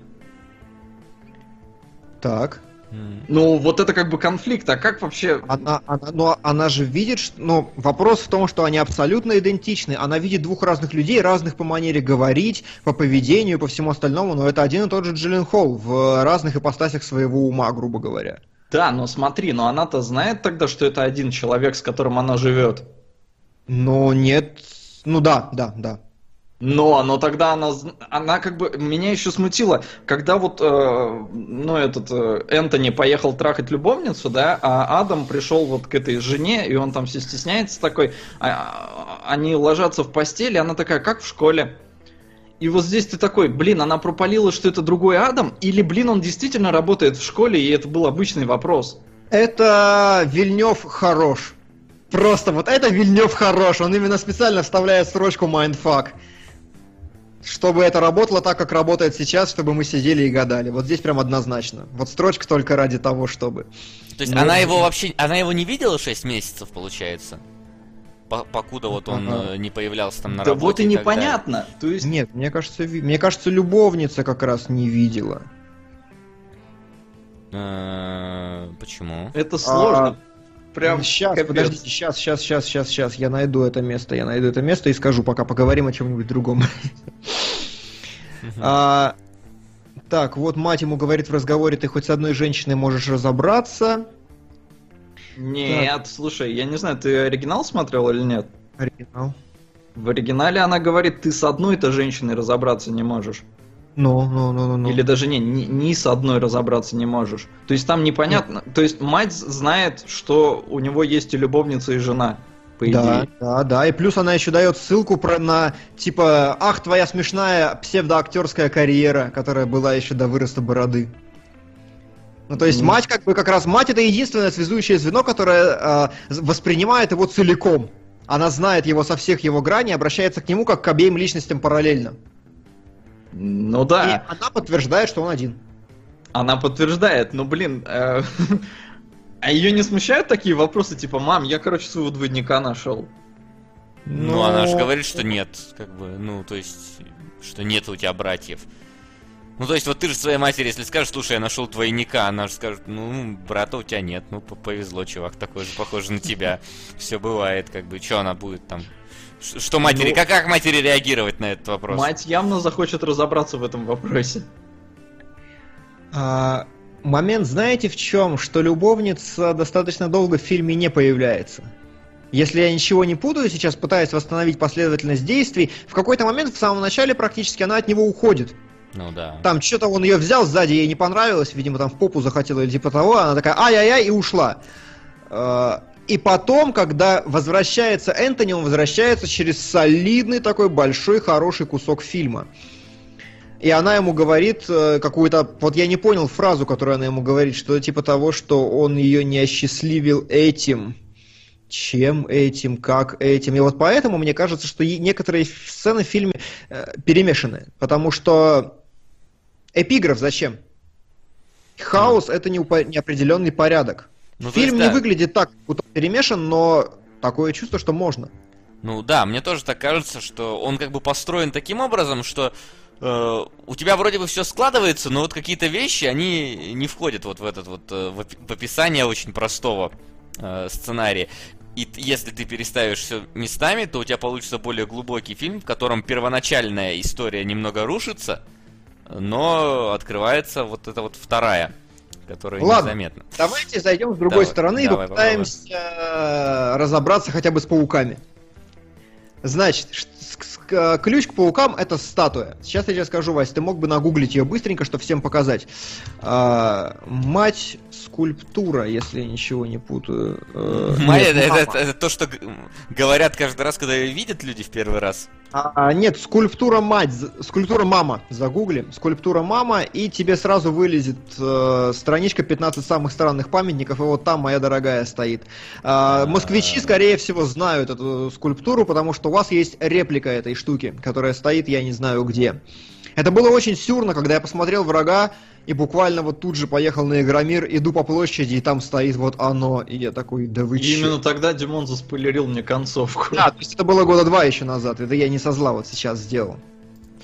Погодите, дойдем до лекции, до всего. Сейчас мы к этому как раз пойдем. Сейчас мы начинаем копаться в голове главного героя. Может, это Да. нам поможет как-то Щас. разобраться в сюжетной линии. Сейчас я нашел, секундочку. А, Блин, она 10 на 10 на 10 метров. Вот, я говорю, она просто такая тварь. Ты идешь, такой приход ловишь с ее вообще появления. Вот это чудо в фильме есть. Э, мама, подожди, скульптура, если написать враг. Нет, тогда появляется Родина Мать. Враг Вильнев. И так, нет, не видно этой картины. А, есть! Если да, написать «Мама скульптура враг Вильнев», тогда появится кадр с аналогией из фильма. Короче, на протяжении всего фильма мы видим пауков. Кончается фильм пауком и начинается фильм пауком. В самом начале Джиллен Холл заходит в какое-то такое, знаете, сюрное место, где люди сидят, где много Гугле шлюх. писал? Да, в гугле. Странно, мне не выдается. Мама скульптура, враг Вильнев. У меня Там есть справа. только... Открываешь картинки, и там справа снизу оно есть. Я вижу только отдельные картинки, только... Ну, одного А или... в принципе, постер Эннами фильма. Ну ладно, Ну, он был до этого. на, на постере есть там эта херня, просто его Но он был до этого, он, он- до этого А, стоял. ну все, значит, значит, окей. Значит, вы видите. А, так вот, в самом начале фильма небольшая сцена, где в каком-то месте для оргии, очевидно, Джиллен Холл ходит, радуется жизни, там куча женщин занимается пошлыми вещами, потом приносят на большом подносе тарантула или паука, или кого-то, я не специалист, тарантула Мгм. или паука, сказал-то. И Джиллен Холл начинает придавливать его ногой. После Почему этого Джиллен щелк- Холл-то начинает придавливать. Там женский каблук его придавливает. А, там, женский там женщина, которая... Да, да, Джиллен Холл сидит. Ну, неважно, так или иначе, паука начинают придавливать в этом месте, скажем, окей. Э, И главный герой, ну, и мы перемещаемся в некий э, другой слой реальности к уже Адаму. Далее, в одном из снов э, Адам, по-моему, Адам видит, как какая-то баба идет ему навстречу с головой паука. Такая, с, клешнями. И э, в ближайшие там 5 минут тот же самый кадр повторяется просто с телкой в коридоре, которая идет навстречу, только уже по земле, а не по потолку, как в, первом, в первый раз. Потом, когда главный герой говорит со своей матерью после встречи с ней, показывают кадр, где по городу шагает оно. Мгм. Вот с- скульптура, как раз чистая ее реплика, начинает вышагивать.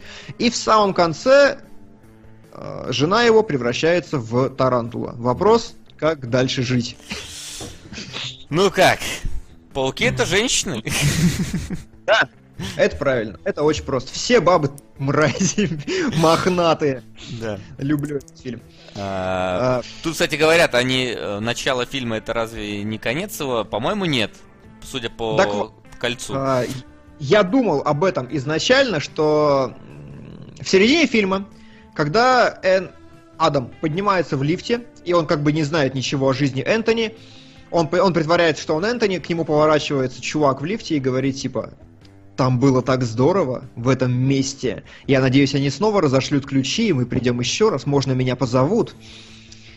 А, И когда ты смотришь, может показаться, что в конце, в самом фильме, Адам уже берет ключ новый. Идет с начала получает- фильма. Да, идет как бы в начало фильма, но на самом деле, мне кажется, это неправильно, потому что вполне себе может быть, что это как раз та самая первая встреча, на которой, о которой и говорят в лифте. То есть вот это она, и потом говорят в Ну, лифте. скорее потом всего. Да.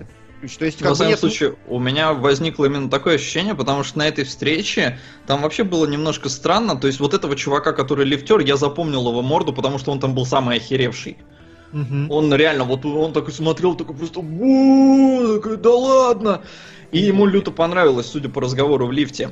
А, и я не сравнивал, но мне кажется, некоторые люди, которые сидели там и тоже смотрели на этих девушек, по-моему, это были некоторые актеры из фильмов, с которыми снимался Джиллен Холл. Может быть, вполне, кстати. Очень может быть. Это бы все Поэтому- объяснило. Я не думаю, что это начало. Вот, а, и чатик уже на самом деле все разгадал, а мы все тянем резину. Э, очевидно, что пауки и все отталкивается от этой скульптуры. Паук это некий женский образ. В любом случае, паук это мать. Да. Как то его мать, как то его жена, которая становится в скором времени матерью. Да. И она Да. в каком-то смысле его боится в конце. В конце она его боится. Я даже могу сказать почему. Потому что Потому что вначале они паука он давили. берет, он, он берет ключ, да. Они вначале давили паука, то есть вот этот Энтони, скажем, ну, та часть его сознания, которая не любит его жену, очевидно не любит его жену, там на протяжении всего фильма видно, что Энтони это как раз насрать. Та часть его сознания сходила, там пауков подавила, значит, в борделе. И вот когда главный герой в самом конце берет ключ, он берет ключ, заходит, и, по- и жена его боится. То И есть, вот по его взгляду, это фактически открытая концовка, и мы не знаем, какое э, решение примет главный герой. Он пойдет еще раз по тому же кругу и воспользуется ключом, или нет, или он останется все-таки с женой.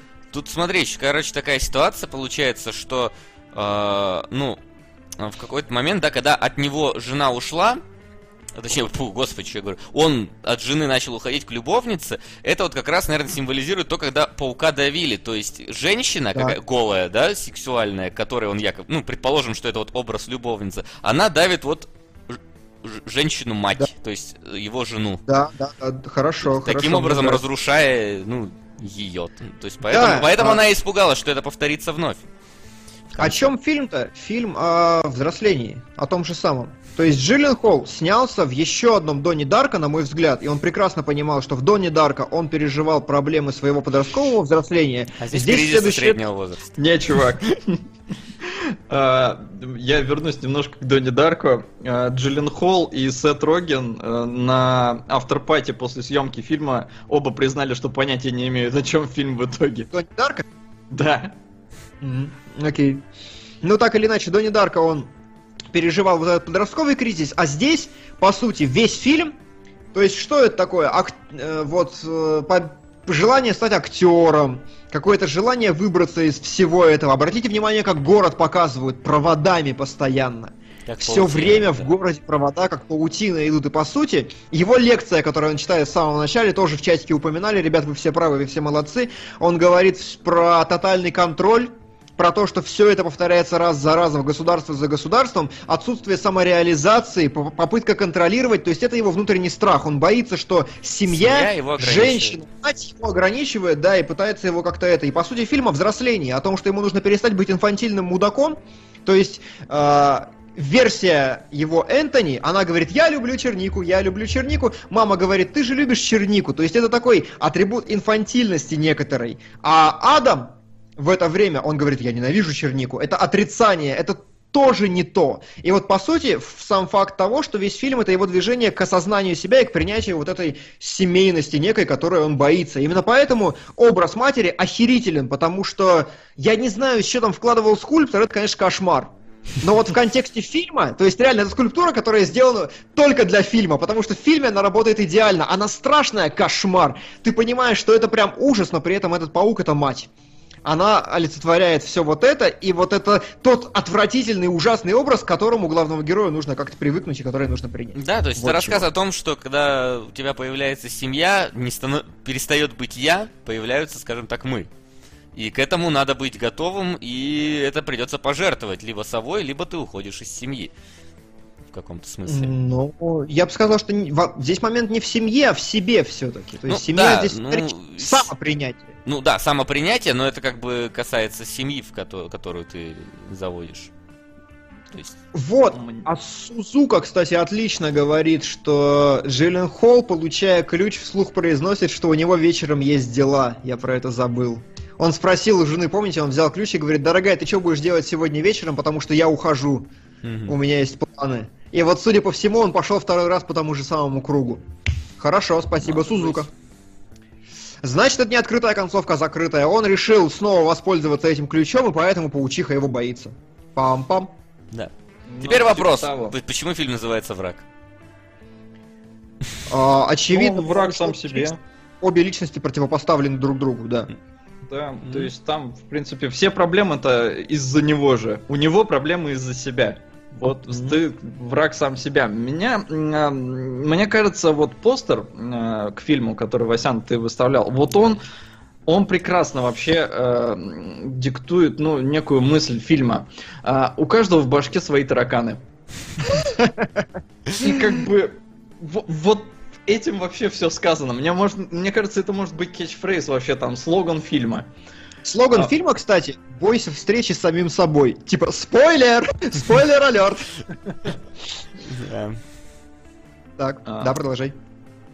Да не, это законченная мысль. Я просто к тому, что все равно, ну, даже несмотря на то, что мы вроде бы пришли, да, к тому, что вроде бы один человек, все сходится, но есть вот некоторые вопросы все равно, как жена там э, к этому относится, ко всему, что она живет с шизофреником, э, че любовница психанула из-за кольца, сколько там времени прошло. Короче, вопросов реально до хера. А И шизофреник ли? многие из... них- Чего? А шизофреник ли? Ну а кто? А не, как? ну смотри, нам же просто показывают трансформацию его личности. Нам же не говорят, что это, знаешь, это, это не бойцовский клуб, где у нас две личности. К ну, большому сожалению, ты забываешь сейчас про фабулу, вспомни, как ты его смотрел. Главный герой охреневает, видит черти что, встречает сам себя, спорит сам с собой, дерет сам с собой, Да. так что если уж, то шизофреник. Ну, шизофреник, мне тоже кажется, потому а что... это не, не а, попытка, скажем так, себя по- ну, поменять, не знаю. Сейчас, сейчас, подожди, я, я со своим психиатром разговаривал до этого, сейчас найду этот момент. Э, Мне, мне все объяснили. А, а, а, а, а, а, а. Так, продолжай, ладно. Сейчас я найду. Хорошо. Ну, то есть, это не может ли быть показано именно попытка человека изменить себя? То есть, через, да, через вот э, такую вот метаф- метафору в фильме, да, которая кажется, что он шизофреник и что у него э, две личности, но это не... Кажется ли, что это просто вот одна личность меняет другую, потому что, ну, действительно, человек что-то осознает для себя? Но не совсем понятно, а чё тогда вот жена там его увидела на учебе и такая типа, о боже, он меня не узнал. Ну или во всяком случае она вид такой сделала. А чё тогда любовница психанула? То А есть, она не ну, делала такого вида, она, она ему ничего такого не сказала фактически. Ну стой, она там сидит и такая, она даже, как это сказать, ну из серии, блин, рядом с тобой сидит твой муж, который спрашивает, а на каком ты месяце? Нет, Он же ну, должен зна- знать. Не, ну знаешь, это... Может его... Я бы сказал, это такая художественная уступка. Ну, то есть, по ее состоянию видно, что она вообще в панике, в шоке, в слезах и во всем остальном. Мне кажется, как бы, ну, с точки зрения ее состояния, было логично, например, не задать никакого вопроса. Не, нет, так не задать никакого Смотри, вопроса. а- Эта сцена, мне кажется, как с аварией, ее не надо воспринимать буквально. Что это вот А жена если не пришла и- воспринимать ее буквально, то что это? Ну, А. вот реально, в фильме есть два вопроса. Первый, порядок сцен, линейный, нелинейный, воспринимать буквально, не буквально. Да. И вот с какой-то стороны не поступить не получается, блин, Да. всё время вот... То есть два фильма, на самом деле, фильм не складывается ни в том виде, ни в том виде, вот в целостную какую-то картину абсолютно. Это да. Это, ну, возможно, смотри, он же на какое-то время ушел, типа, из семьи, да, связался с любовницей, и вот они снова встречаются. И вот это вот такая, знаешь, вот не знаю, не- неловкость какая-то, которая между ними возникает, вот особенно между поссорившимися супругами. Причем э, жена-то его, скажем так, э, ну, он же ее бросил, поэтому она несколько в более подавленном состоянии в этом плане. Да, но хрен его знает. Да, То есть, блин, а, ребенок его, она от него беременна. Да, конечно, Ну, по идее, да. стопудово. А, ну тогда, то есть, они в ближайшие 6 месяцев они не расставались, да? Почему? Мне кажется, нет, потому что, ну то есть, м, он ей говорит, мне, а сначала ей звонит, он же сам, да, грубо говоря, говорит каким-то другим голосом, причем когда он звонит сам не себе, другим, она типа, его узнала. Да. Ну она его узнала, да, но, но как бы там чисто по тембру, когда он сам с собой по телефону разговаривает, видно, насколько он хорошо отыгрывает разные э, тембры разговора. Да, но при этом Адам удивляется, типа, чувак, ты звучишь прям как я. Ну это да, это да, как бы тут То есть, мне Ну. кажется, это чисто для зрителей сделали. Да, может быть. Я уже забыл, к чему я начал говорить вообще, к чему я рот открыл. Ну, Погодите. авария была или не была. А, вот авария, да. Я прям вот с аварией я не понимаю категорически, потому что про аварию говорят на радио. И вот здесь либо ты принимаешь то, что все это нужно воспринимать метафорически, и в таком, как неоновый демон, например, да, и в таком случае это все символ того, что он отринул любовницу, отринул альтер-эго и остался с женой, а по радио говорили про рандомную аварию, и поэтому он для себя визуализировал это таким образом, либо они реально разбились, это другая личность, Ну, вот, другой смотри, человек, в чате как раз пишут. В прошлом Джейк попал в, в аварию с любовницей, оттуда жена узнала про измену. Вот такой вот вариант, например. Неплохой, неплохой, кстати. И шрам в таком случае тоже оказывается Поэтому в подвязан. конце фильма жена выключает радио, когда они говорят про аварию. Потому что напоминает про измену. Ну, в каком-то смысле может быть. И такое. Вполне неплохо, вполне неплохо. Хорошо, хорошо. А почему... Мне нравится, в принципе, эта теория, но почему тогда любовница психанула? Она не видела следа от кольца раньше, а теперь у него появилось кольцо. Она раньше она думала, что ну очевидно, Она просто, это смотри, это метафора того, что она узнала, что он на самом деле женат. ну то есть как То бы есть да. он скрывал Она- от нее, что он женат, теперь она увидела. Э, Не, в ну фильме а как? это нам Ну он- показано, что это другой человек. Как метафору мы смотрим, что она каким-то образом догадалась об этом. Ну хорошо, тогда вот это мы воспринимаем как метафору, но аварию мы уже не воспринимаем как метафору. Нет, Сука, почему? Нет, где? почему? Нет, почему? А, просто Причину она говорит, опо- я, я при- не видела. Причину говорит, я не пон- видела с- Да, давай Да, сперва. говори, говори, говори. Хорошо, причину того, как она поняла, что он женат, мы воспринимаем как метафору. Все остальное Почему это... она, а, погоди, а почему она говорит, я не видела следа от кольца, чувак? Но А а кольцо-то же след было. А кольца. как, как появилось след от кольца-то внезапно? А До этого она не Ну, видела, а потом стала видеть? След А, от кольца же мне он кажется, так- Или что? Ну, мне кажется, просто вот в этот раз он спалился. Ну, типа, он Да раньше... не. Не, ну это как-то очень, очень притянуто, мне кажется. Тут у нас писали классную теорию, что раньше она была снизу и не видела, а тут первый раз села сверху и заметила. А, ну это как-то, не знаю, это очень странно. И, Васян, вот мне не нравится твоя версия именно тем, что, блин, а где вот какой-то, я не знаю, сигнал для зрителя, что ли, когда воспринимать метафорично, а когда... Нет, в этом и суть. Ну, Ну, а это что реально? В этом суть. Ну вот мне... Хорошо, хорошо, тогда мне не нравится такая суть. Потому что, блин, это кино можно трактовать слишком э, до хрена вариантов и э, множеством способов. а- И у тебя постоянно будут какие-то противоречия. Ну, вот, вероятно, нужно найти некую картину, когда все-таки не будет противоречий. Вильнев сам сказал, как бы это, это открытая информация, что я снимал фильм «Головоломку». Вот такой фильм, чтобы вы себе весь мозг вытрахали, пытаясь понять, что же там вот, вот как и было. Он этого однозначно добился. Это раз. И во-вторых, Вильнев сказал, о чем фильм. Вильнев сказал, что фильм о репетативности. Вот а, ле- кусок лекции как раз, что все идет по кругу, и вот он, это фильм о том, чтобы не совершать повторно тех же самых ошибок.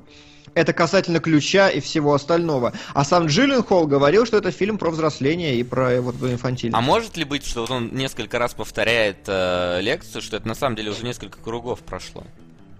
Вот эти Ну, вот. это совсем загон, мне кажется. Это уже что-то как- какой-то прям совсем комиксный сюр начинается. Не, ну я же говорю, э, мне показалось, что просто прошло 6 месяцев как раз. Он устроился, его не видели на съемках 6 месяцев, он преподавал. Ну, нам, конечно, показали, да, борода, борода, ну хрен его знает.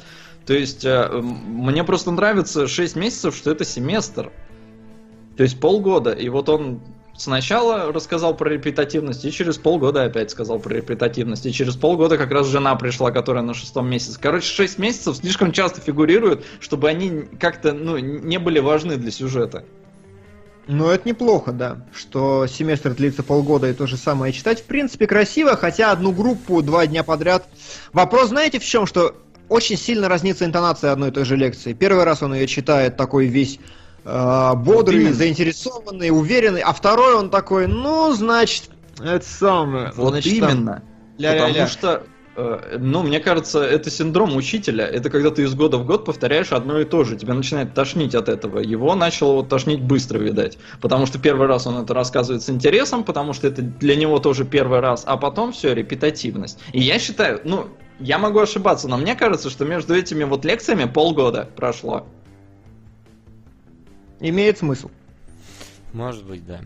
Тут, как обычно, нас пишут, что, что он порвал с любовницей на 6 месяцев, потом опять сорвался, или наоборот, что это был первый круг. И, короче, короче, да. Я не знаю, придем ли мы к какому-нибудь сейчас единому мнению относительно Нет. этого. И мне Нет. кажется, в этом и нету смысла приходить к единому мнению. Оно, может быть, у каждого сложится само. Каждый увидит в фильме как-то свой сценарий. И вот я говорю, большое отличие этого фильма от Праймер, э, детонатора. Пускай он и тоже такой не очень-то динамичный, да, как и тот, и тоже запутанный, но вот его хочется пересмотреть второй раз, чтобы разобраться. В отличие от, э, ну, для меня лично, в отличие от Праймер, который, ну, я не знаю, Макс, ты пересмотрел его второй раз? Нет. Ну, вот. Не, ну я же не сказал, что я буду, я сказал, что хочется. Ну, окей, это я так.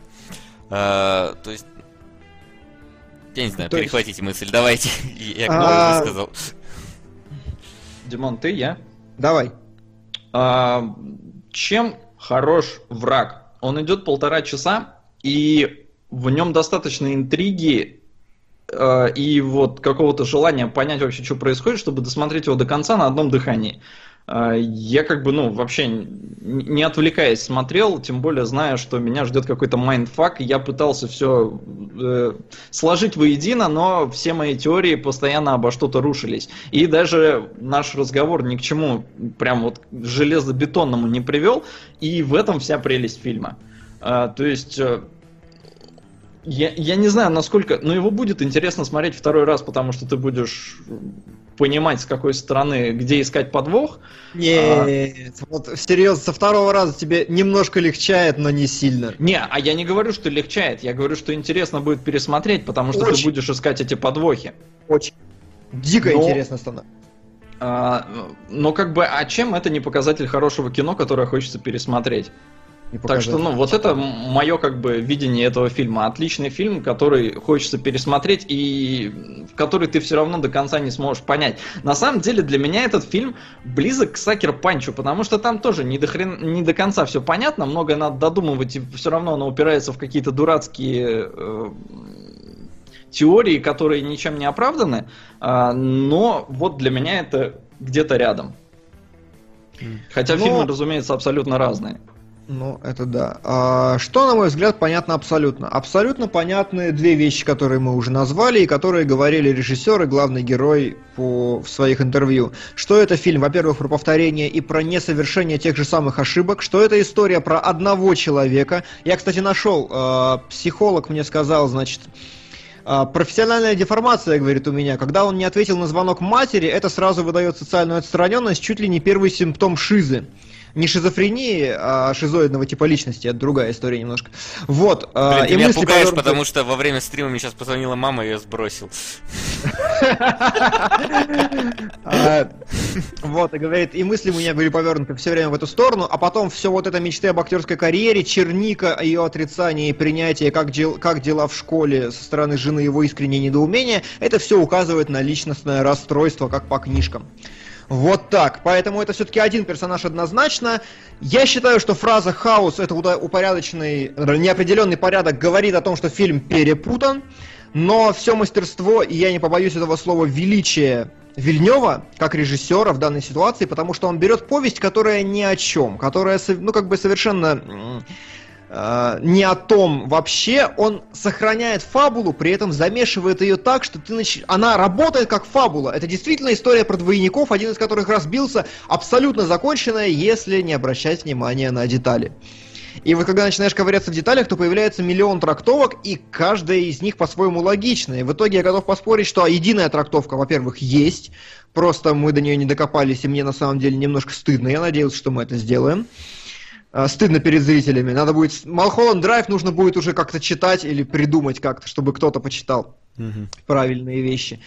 Ну, вот. я думаю, во-первых, там нас уже кидали какие-то ролики э, под... Э, объясняющие, под, да. Да, объясняющие. Так что мы, я думаю, в, гру... в, это, в паблике кино нижнее подчеркивание логи его запостим в какой-то момент угу. попозже. Само собой. И Сделаем. Там это все будет. И там еще попробуем разобраться вместе с роликом. Вот, но самое главное мы прочитали, на мой взгляд, это история о взрослении, о принятии женщин-паучих и о принятии этих семейных пут и всем остальном. Вопрос о личностном расстройстве одного человека очень личная история, поэтому медитативная, глубокая, глубокая и все такое. Ты, кстати, Потрясающее Ага. кино, обожаю, мать его, Вильнева. Вильнев Да, прям, молодец. боженька. Ты, кстати, Вот он а- гений. а- а- оцени, э, какой у меня был mindfuck, учитывая, что когда я смотрел, я же сказал, что я по- полтора раза посмотрел фильм. Когда я в первый раз смотрел фильм, я на моменте, где появляется огромный паук, отвлекся и не видел его. То есть для меня единственное появление большого паука было в конце. Меня не А. подготовили к этому. Потом я уже такой, так, надо покликать, такой, опа. Вот этот момент я что-то пропустил. Это как Димон на члене отвлекся в каком-то фильме. Да, да, да, В да, именно охоте или как там она. Да, в охоте. А, Влада Суан говорит, я говорил, что лучше бы один человек был подготовлен. Ну, тогда бы у нас не было всего этого обсуждения. Тогда бы просто я сел и рассказал, например, все. И все. Ну да. А Димон и так нас бесит, когда он умничает, поэтому мы не дали ему в этот раз такой возможности. Хотя на самом деле я вру, потому что это Димон сказал, чтобы мы ничего не читали, так что Да, с его я, я, я было. И настоял. угадайте, где здесь метафора, а где здесь реальность. В этих высказываниях. Ладно, мне кажется, мы... А, погоди. Картиночки-то. А, нет, я пока мы слишком интересно разговаривали про Донни Дарка, поэтому я, к сожалению, я просто не успел. Ну, могу сказать, что у фильма цветокоррекция очень прикольная, он абсолютно какой-то ненасыщенный, и поэтому очень легко смотрится все полтора часа. Ну вот для меня. Да. Не сочный. Я могу, знаешь, что сделать? Вот, вот сейчас э, добавить в архив. Там единственная по цветокоррекции очень прикольная штука, как раз э, показать, что такое цветокоррекция. Сейчас его вышлю тебе в скайп. Мгм.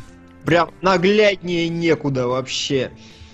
А, и в этом, возможно, кстати, возможно, в этом есть зага- э, решение загадки. Потому что а, ровно две сцены в фильме выпадают из цветокоррекции. Нужно будет посмотреть, какие, кстати говоря. А в смысле, ты, ты, ты знаешь, что они выпадают, но не знаешь, какие? Или... или...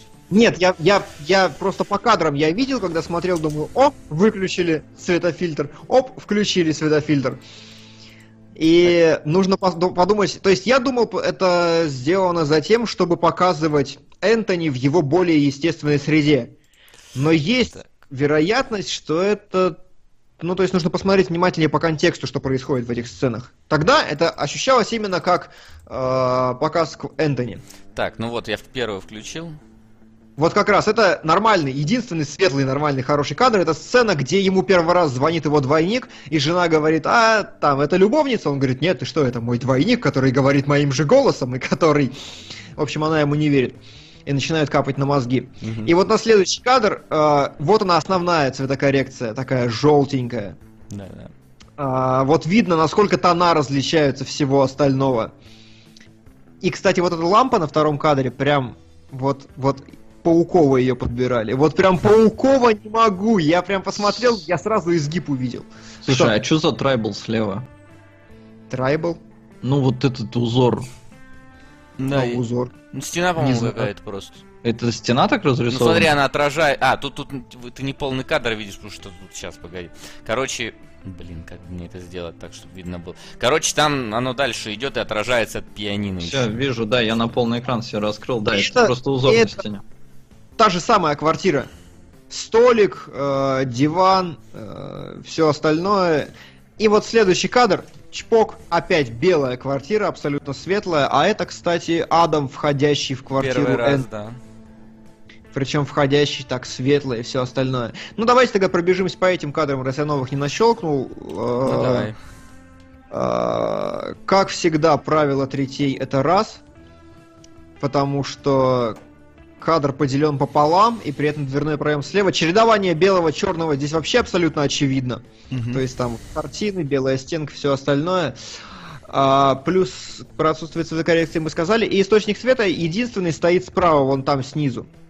Причем стоит на уровне камеры примерно. Э, за счет того, что он идет по полу, из-за этого пол получается не плоским, а таким рельефным, красивым. Э, ну, как будто на нем текстура появляется определенная. Ну и плюс бьющий свет, он явно такой, он солнечной температуры, то есть у солнца на самом деле не желтый цвет, как рисуют в мультиках, а белый. э, у чистого хорошего. Вот, и это прям символизирует такое. Ого-го, это, то есть он входит в квартиру в новую, его квартира это желтая, загашенная, унылая, а здесь такое все хорошее в квартире его двойника.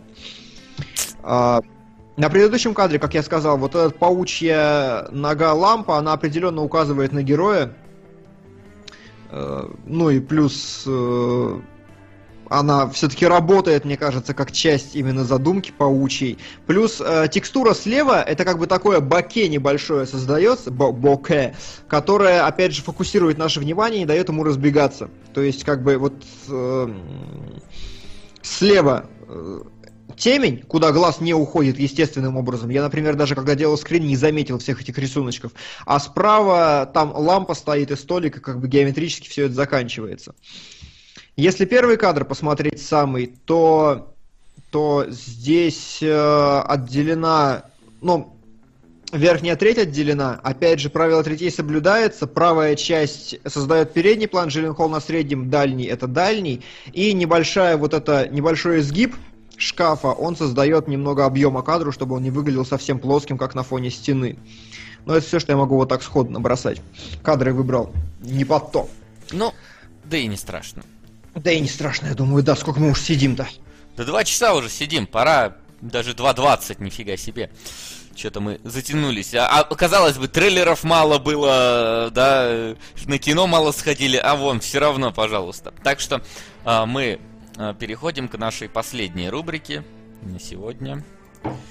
Ой, где же он мне тут все теперь лежит? А вот он. Вопросы?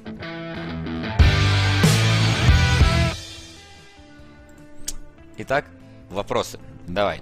Э, Сперва, правда, топчик, Макс, давай, потому что это последний шанс людей что-либо поправить в нем. Ой, ребят, пожалуйста, поправьте, а то зеленый слоник и пасека. То есть против пасеки я ничего не имею, потому что я не знаю, что это, но зеленый слоник я бы, как это сказать, отсрочил знакомство с прекрасным на как можно дольше. А, да, а что дальше? Какие, что может побить, по-твоему? А, Яйцо Ангела, Граффити и Красный Штат, э, The Wiz, Психо, Таинственная река, Американская история X и Корабль-призрак все, в принципе, Мог, вполне да. вероятно. Ну вот Красный Штат прям явно может. А Но нас Маврикус явно? не смотрит, так что... Маврикус не смотрит, да. А, да, к большому несчастью, не знаю, счастью, несчастью, но вот мы переходим на другой формат кинологов, поэтому у вас 8 фильмов осталось, грубо говоря. 8 же, да? Меньше. 6. 6. 6. Осталось 6 фильмов, которые мы разбираем быстро, а остальные 6 фильмов растянутся неизвестно насколько, уже следующие. 4. Нет, сейчас у нас следующее. 11, 18, 25. Три Ну, эфира три. кинологов еще есть. Это 6. И вот это, Это 6. шесть И фильмов. следующие 6 фильмов мы не знаем уж Почему даже 6? сколько будет. 4. смотреть. Почему обязательно... Ну, ладно, следующий. После, шесть- после 6 этих, Да. следующие 6 мы посмотрим неизвестно когда. Ну, просто число 6 там не обязательно во втором случае. Ну да, ну как бы хорошо. Я- я потом, про потом, это. потом- после этого мы начнем смотреть фильмы неизвестно когда. Да. Вот, э, но мы все еще компенсируем это чем-то другим, а пока просто будем потихоньку кормить вас интригой. Я скажу так, что среди всех ответов проскальзывала пару раз правильная догадка. Э, всех, которые писали. Да. Так, м, значит, вопросы. В ВК стримы будут или только Twitch? Не тот вопрос, В простите. смысле, в ВК идет стрим сейчас прямо. Идет, да.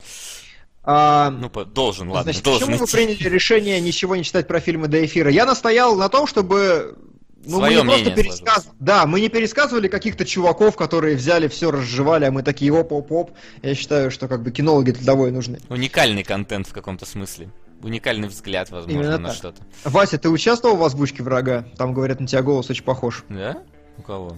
В любительской в какой-то. А, ну в люби... не- У мамы. У паука. Э, Нет, не А. участвовал. Вопрос, как вы думаете, стоит ли ожидать в скором времени? Эх, ладно. На Силентал. Силентал. Силентал, спасибо, мистер Фриндж. Со, скажи, что. Силентал Я надеюсь, я очень надеюсь. Блин, а он у нас не Silent записан. Или... Где? Давай, давай, быстрее. А! В любом случае, Зеленый Соник вторым будет, если вдруг что.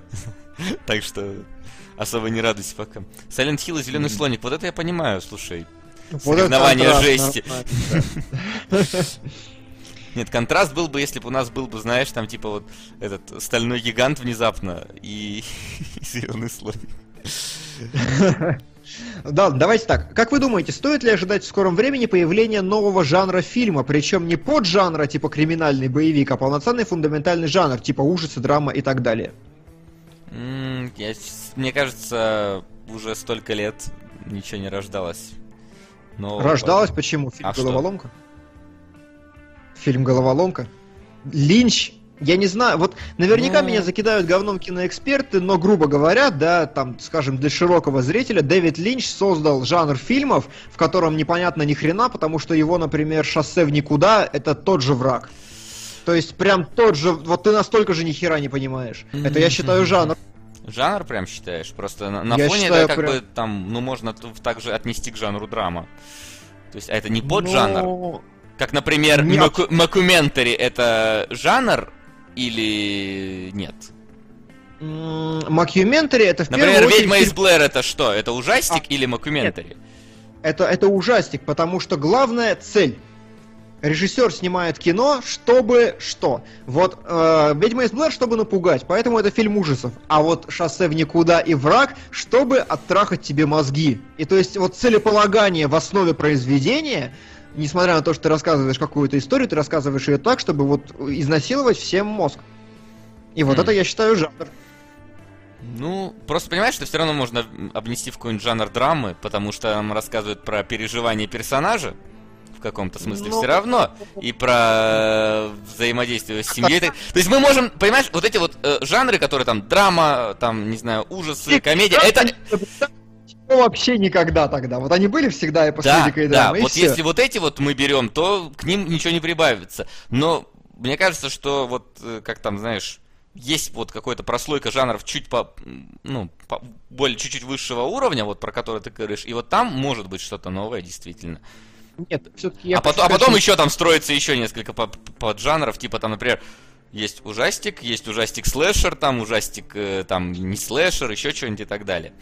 То есть это... Ну, как бы, ну, ты- вот видишь, мокьюментари и слэшер, как бы я считаю поджанры, а вот э, головоломка, она сложнее их. В любом случае, есть ли вероятность ожидать чего-то нового появления жанра? Э, я считаю, что да. Я считаю, что да, потому что приходят Да. тебе такие Но- чемоданы Тульса Люпера, и ты такой... И вот тебе новый жанр, здравствуйте. Ну, э, скажем так, не стоит, мне кажется, ждать жанра, который внезапно перевернет э, кино. То есть, понимаешь, вот в жанр головоломок их не так много выходит, как таковых, да? Да, То да. то есть, да, например, да. те же драм, комедий, боевиков, их выходит много. К, к этому жанру Это- многие относятся. То есть не, не получится сделать вот такой вот жанр, который внезапно прям вот наравне с этими выстрелится. Это само собой, То есть, да. однозначно. Но, да, что-нибудь оригинальное, я думаю, найдут, сделают. Может, там, я не знаю, может, Кадзима научит чему-нибудь Дель Торо, и там мы увидим что-нибудь... Что-нибудь интересное. Что надо два фильма параллельно смотреть, и тогда ты все поймешь. Но это, но это неправда, но это не точно. Ну да. А, значит, что, российское кино, оно поднимается с колен, спрашивает Александр Горбунков. Горбунов. Ну, скажу. Да, наверное. Ну, то есть, как минимум, я стал чаще ходить на российское кино в кинотеатры. У меня, ну, вот так вот, я, я раньше редко это делал, потому что был момент, когда я попал на самый лучший фильм, и лучше бы я этого не делал. Вот, но сейчас, да, там э, выходили, ну, это совсем уже последнее время, там, я помню, внезапно пошел в кино на «Пирамиду», на этого «Легенду номер 17», на «Экипаж», на 28 панфиловцев, и Говорят, кстати, Да. землетрясение даже ничего так в итоге. Там у него рейтинг хороший, правда, я видел уже, э, что на каких-то на, сайт, на сайтах нашли, короче, типа это как там работу для фрилансеров накручивать э, для Да, да, землетрясения оценки. Но, кстати, по, по отзывам каким-то тоже вроде неплохо. Так да, говорят, так что- неплохо. так говорят, что действительно Я, может, неплохой. все-таки попаду туда.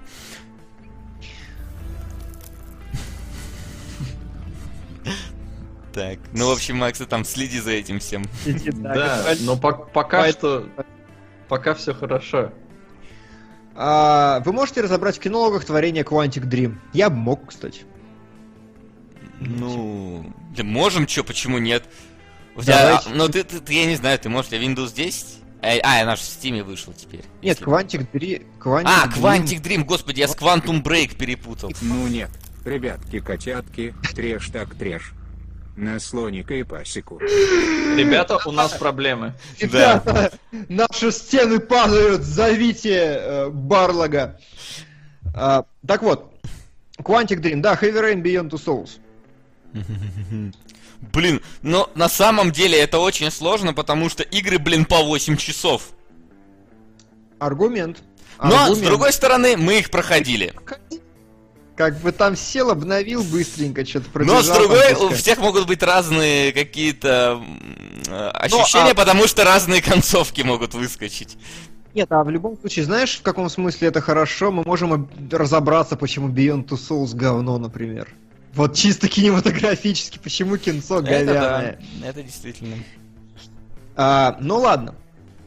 Что лучше, театр, опера, кино, мультипликация или порно? Порно.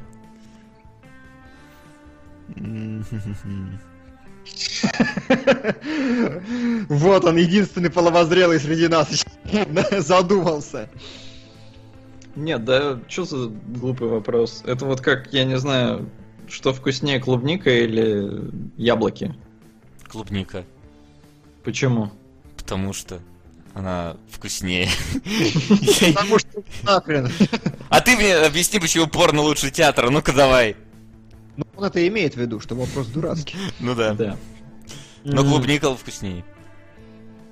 А, а может другие спрашивают насчет того, как у нас эфирная сетка поменяется? Нет, мы разгрузим в воскресенье. Мы Да. найдем какой-то другой тайм-слот, потому что это самое.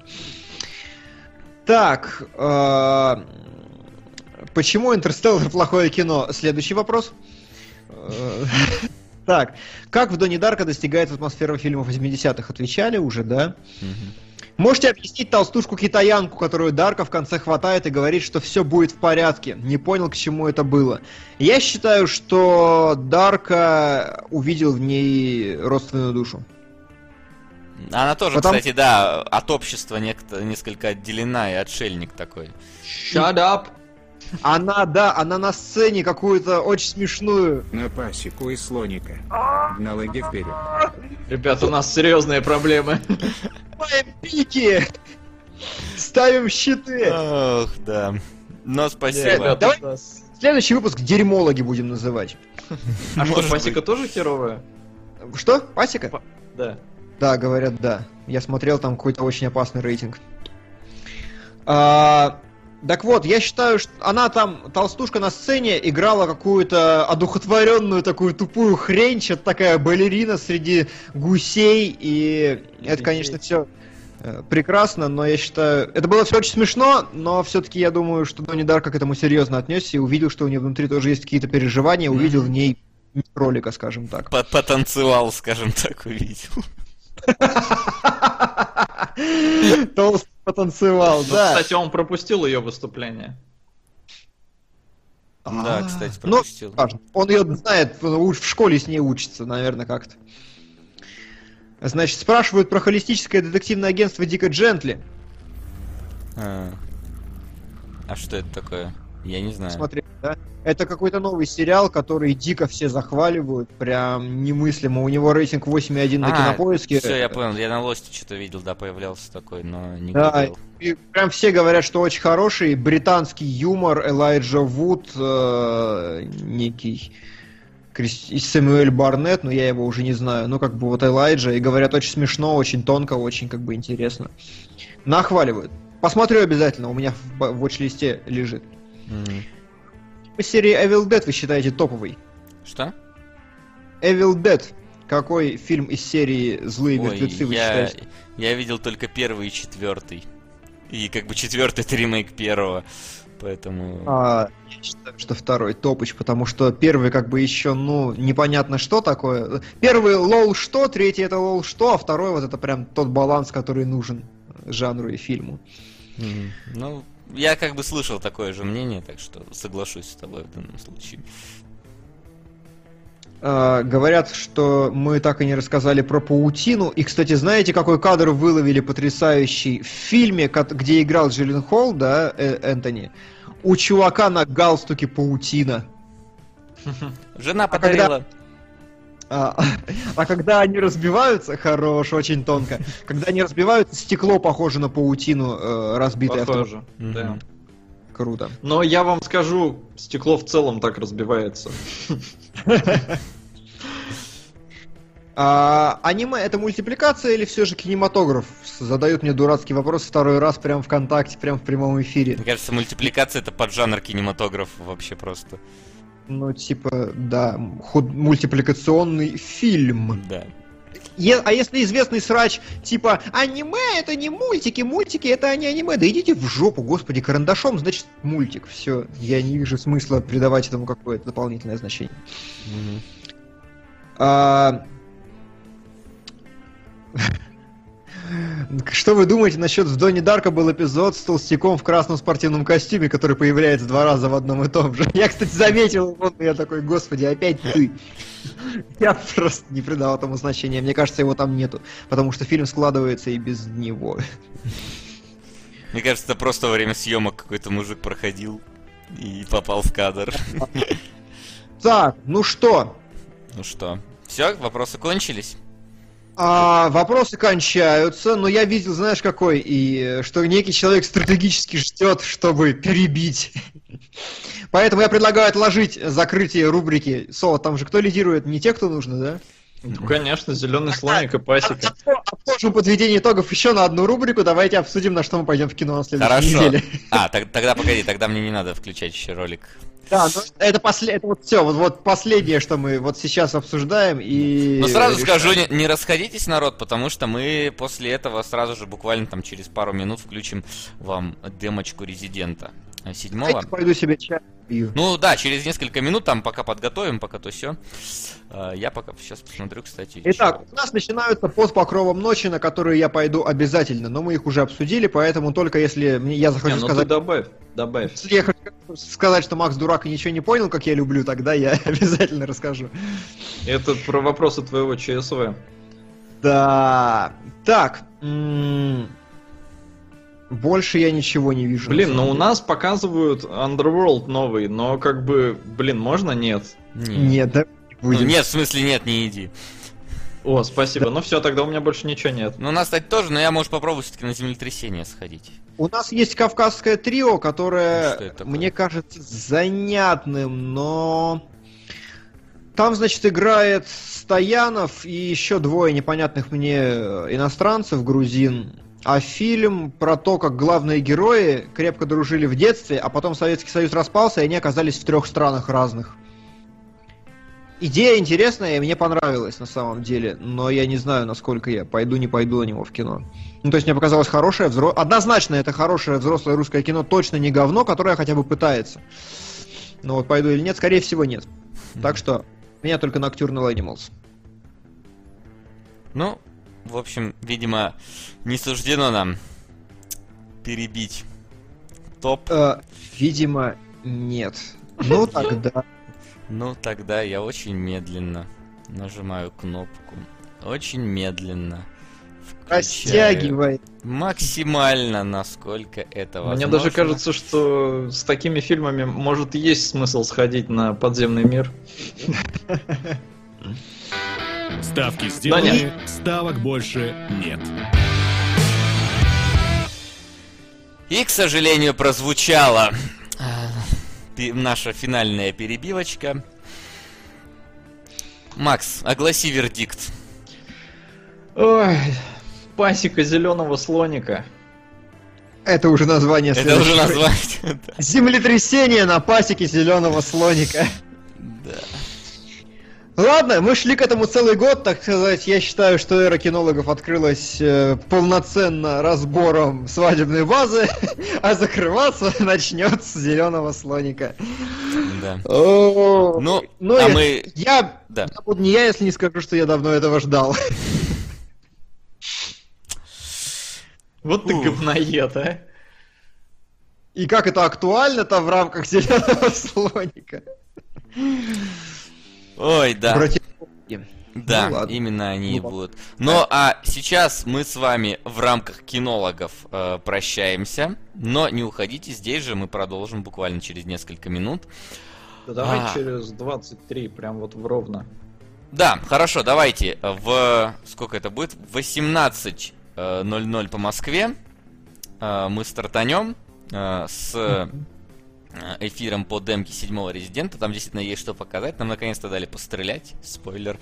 Вот. И... Ну, в общем, обсудим. Да А, все, короче, сейчас все покажем. Да. Давайте, ждем вас через э, 23 минуты. А пока что всем давайте до следующего стрима. Пока-пока. Пока-пока. Зеленый Кинологии.